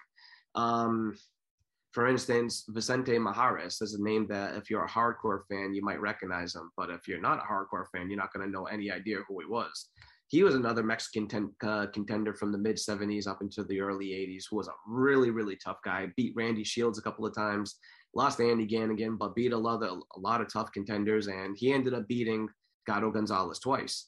and which is another one that's probably an upset in itself because they came from slightly different eras. Mijares is a little bit before him, and Gonzalez was on the rise, so conceivably Gonzalez shouldn't have lost to a guy like that. But that's what ends up happening. And you know, there's still some high, there's still some high wins there. Like Rene um, Arredondo was a good win. That was a former mm-hmm. uh, future champion and stuff. But yeah, it just you know, like we talked about with Howard Davis when his first world title fight was in 1980, and then he had to wait all the way until 1984 to get another title shot. Same thing with Gonzalez. His first his first world title fight was in 1981, and yeah, he had a few losses in between, so maybe that kind of derailed it. But his second world title fight ended up being in 1987. And when you think about that whole gap of time, that's pretty significant because a lot of other guys would get title shots a lot quicker, uh, you know, especially with his name, with name value like that, as opposed to others. So yeah, that's you know, it's significant. And it was another fight that he would lose. Both he and the guy that you brought up that he defeated pretty narrowly, Rene Arredondo, both of them uh, became really known around LA, fighting at the Olympic and the. Forum and the LA Sports Arena around this time, which was kicking. You know, in the early 1980s, it had kind of uh, you know kicked back up as far as getting busy again and having a bunch of stars and whatnot. And so, uh, you know, yeah, he had to wait his turn, despite the fact that he had a fairly busy schedule. You know, he couldn't quite get up over that hump. And then when he finally did, fights the Italian dude Patrizio Oliva in Italy.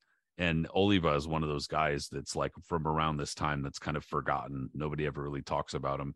Oh, um, one of those mid 80s champions. Yeah, a lot of, and I mean, I I hate to lump, dude. Apparently, our show does really well in Italy, but I hate to lump the Italian fighters together. But many of them had a very similar style and similar reigns too. Yeah. You know, Oliva Oliva is one of those dudes. And at this point, man, Gonzalez, he's it's it's 1987. The reign of terror that he was producing in the late 70s and early 80s is clearly over. So a guy like Oliva, who was already close to 50 and 0 at this point, mostly built up in Europe, but still significant, was going to be able to comprehensively outbox him and win comfortably, which he did, you know. And that was same thing, man. Gonzalez, he, again, he would go up with a few string of wins at the same time, but then at the at, again, he would lose whenever he stepped up. Ronnie. Shields, who is best known as a longtime trainer for Pernell Whitaker and a host of other uh, champions, probably a Hall of Fame trainer when you think about it. But um, a lot of people might not realize this. I'm sure if you listen to the show, you do that he was a tough, he was a top contender in the 70s, and excuse me, in the 80s. Really, really tough contender. Fought for the world title a couple of times. Fought a who's who of everybody in the junior welterweight division. So by the time in 1987, when he fights, um, when he fights Gato Gonzalez, same thing. Gonzalez has already reached that litmus and he loses to Ronnie Shields. But still, he ends up, you know, somehow securing one more title fight. Unfortunately, that title fight is against Black Mamba. Roger Mayweather, your friend and mine, everybody's favorite back in the day, you know. And in the late 80s, Roger Mayweather had already been through it, and he had already he had already been through his career at this point. Yeah, he's either gonna blast or get blasted. Yes there's already been a long, you know, there's already been a line, you know, um, centered around Mayweather and his career at this point. You know I mean? He's had some highs, he's had some lows, but by 1988, he's on a high. He's been going through it, and he's an attraction in the LA area because now he's on the Mexican assassin kick. Yep. He's up all these fighters with the hope to get a rematch with Chavez because that was the end goal, which he eventually received. But at this point, Gonzalez was, you know, basically brought in as a sacrificial lamb for this black, you know, for the Mexican assassin gimmick. And yeah, he just got pummeled the whole fight. I've never seen it, but if you go on BoxRec, look at it, the scores were eye popping and wide.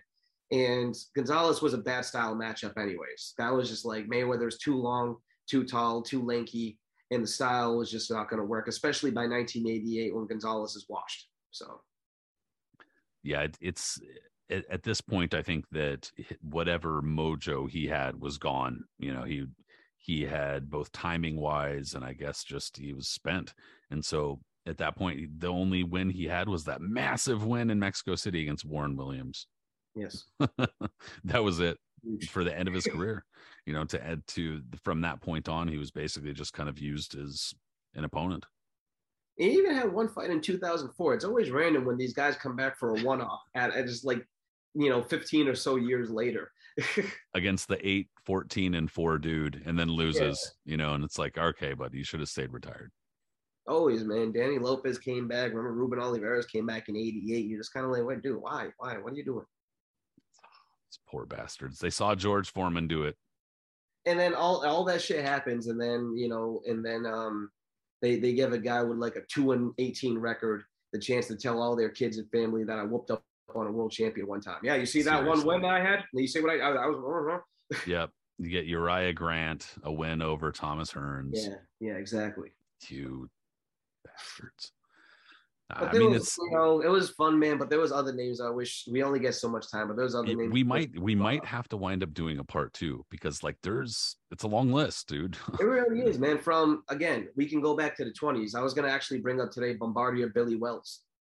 That's a Um, yeah, that's a good one. He was the pretty sure he was British uh heavyweight champion for a bit, wasn't and, he? he, and he was brought over to the U.S. with a Yeah. lot of accolades and promise as a as the White Hope to dethrone Jack Johnson before Gunboat Smith of all people blasted him.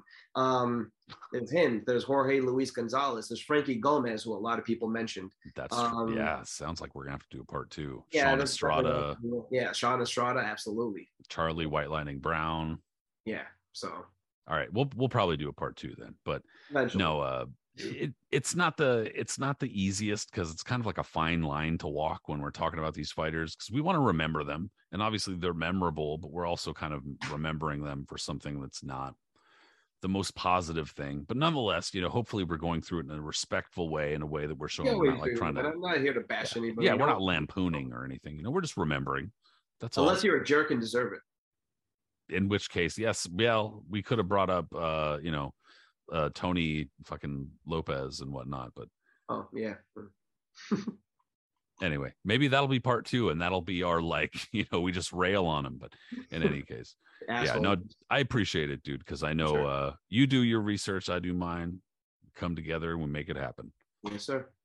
Hey, everybody, thanks so much for listening in. We really do appreciate you as well. If you listen in via the podcast apps, please give us a uh, subscribe on there. Leave us a comment and all those things.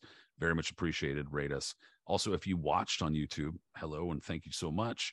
Subscribe on there. Leave us a reply. Give us a comment. Very helpful. I'm trying to reply to respond to those as much as I can. We're also on social media though. Knuckles and Gloves Podcast is on Facebook and Instagram. Then we're also on Twitter. Individually, we're also there. My boy Aris Pina is there as Punch Zone Aris. Me, Patrick Connor, I'm there as Patrick M. Connor. So give us a follow, say hello. We'll say hi back. Talk to you soon, Aris. Have a good one, yo. Later, everybody.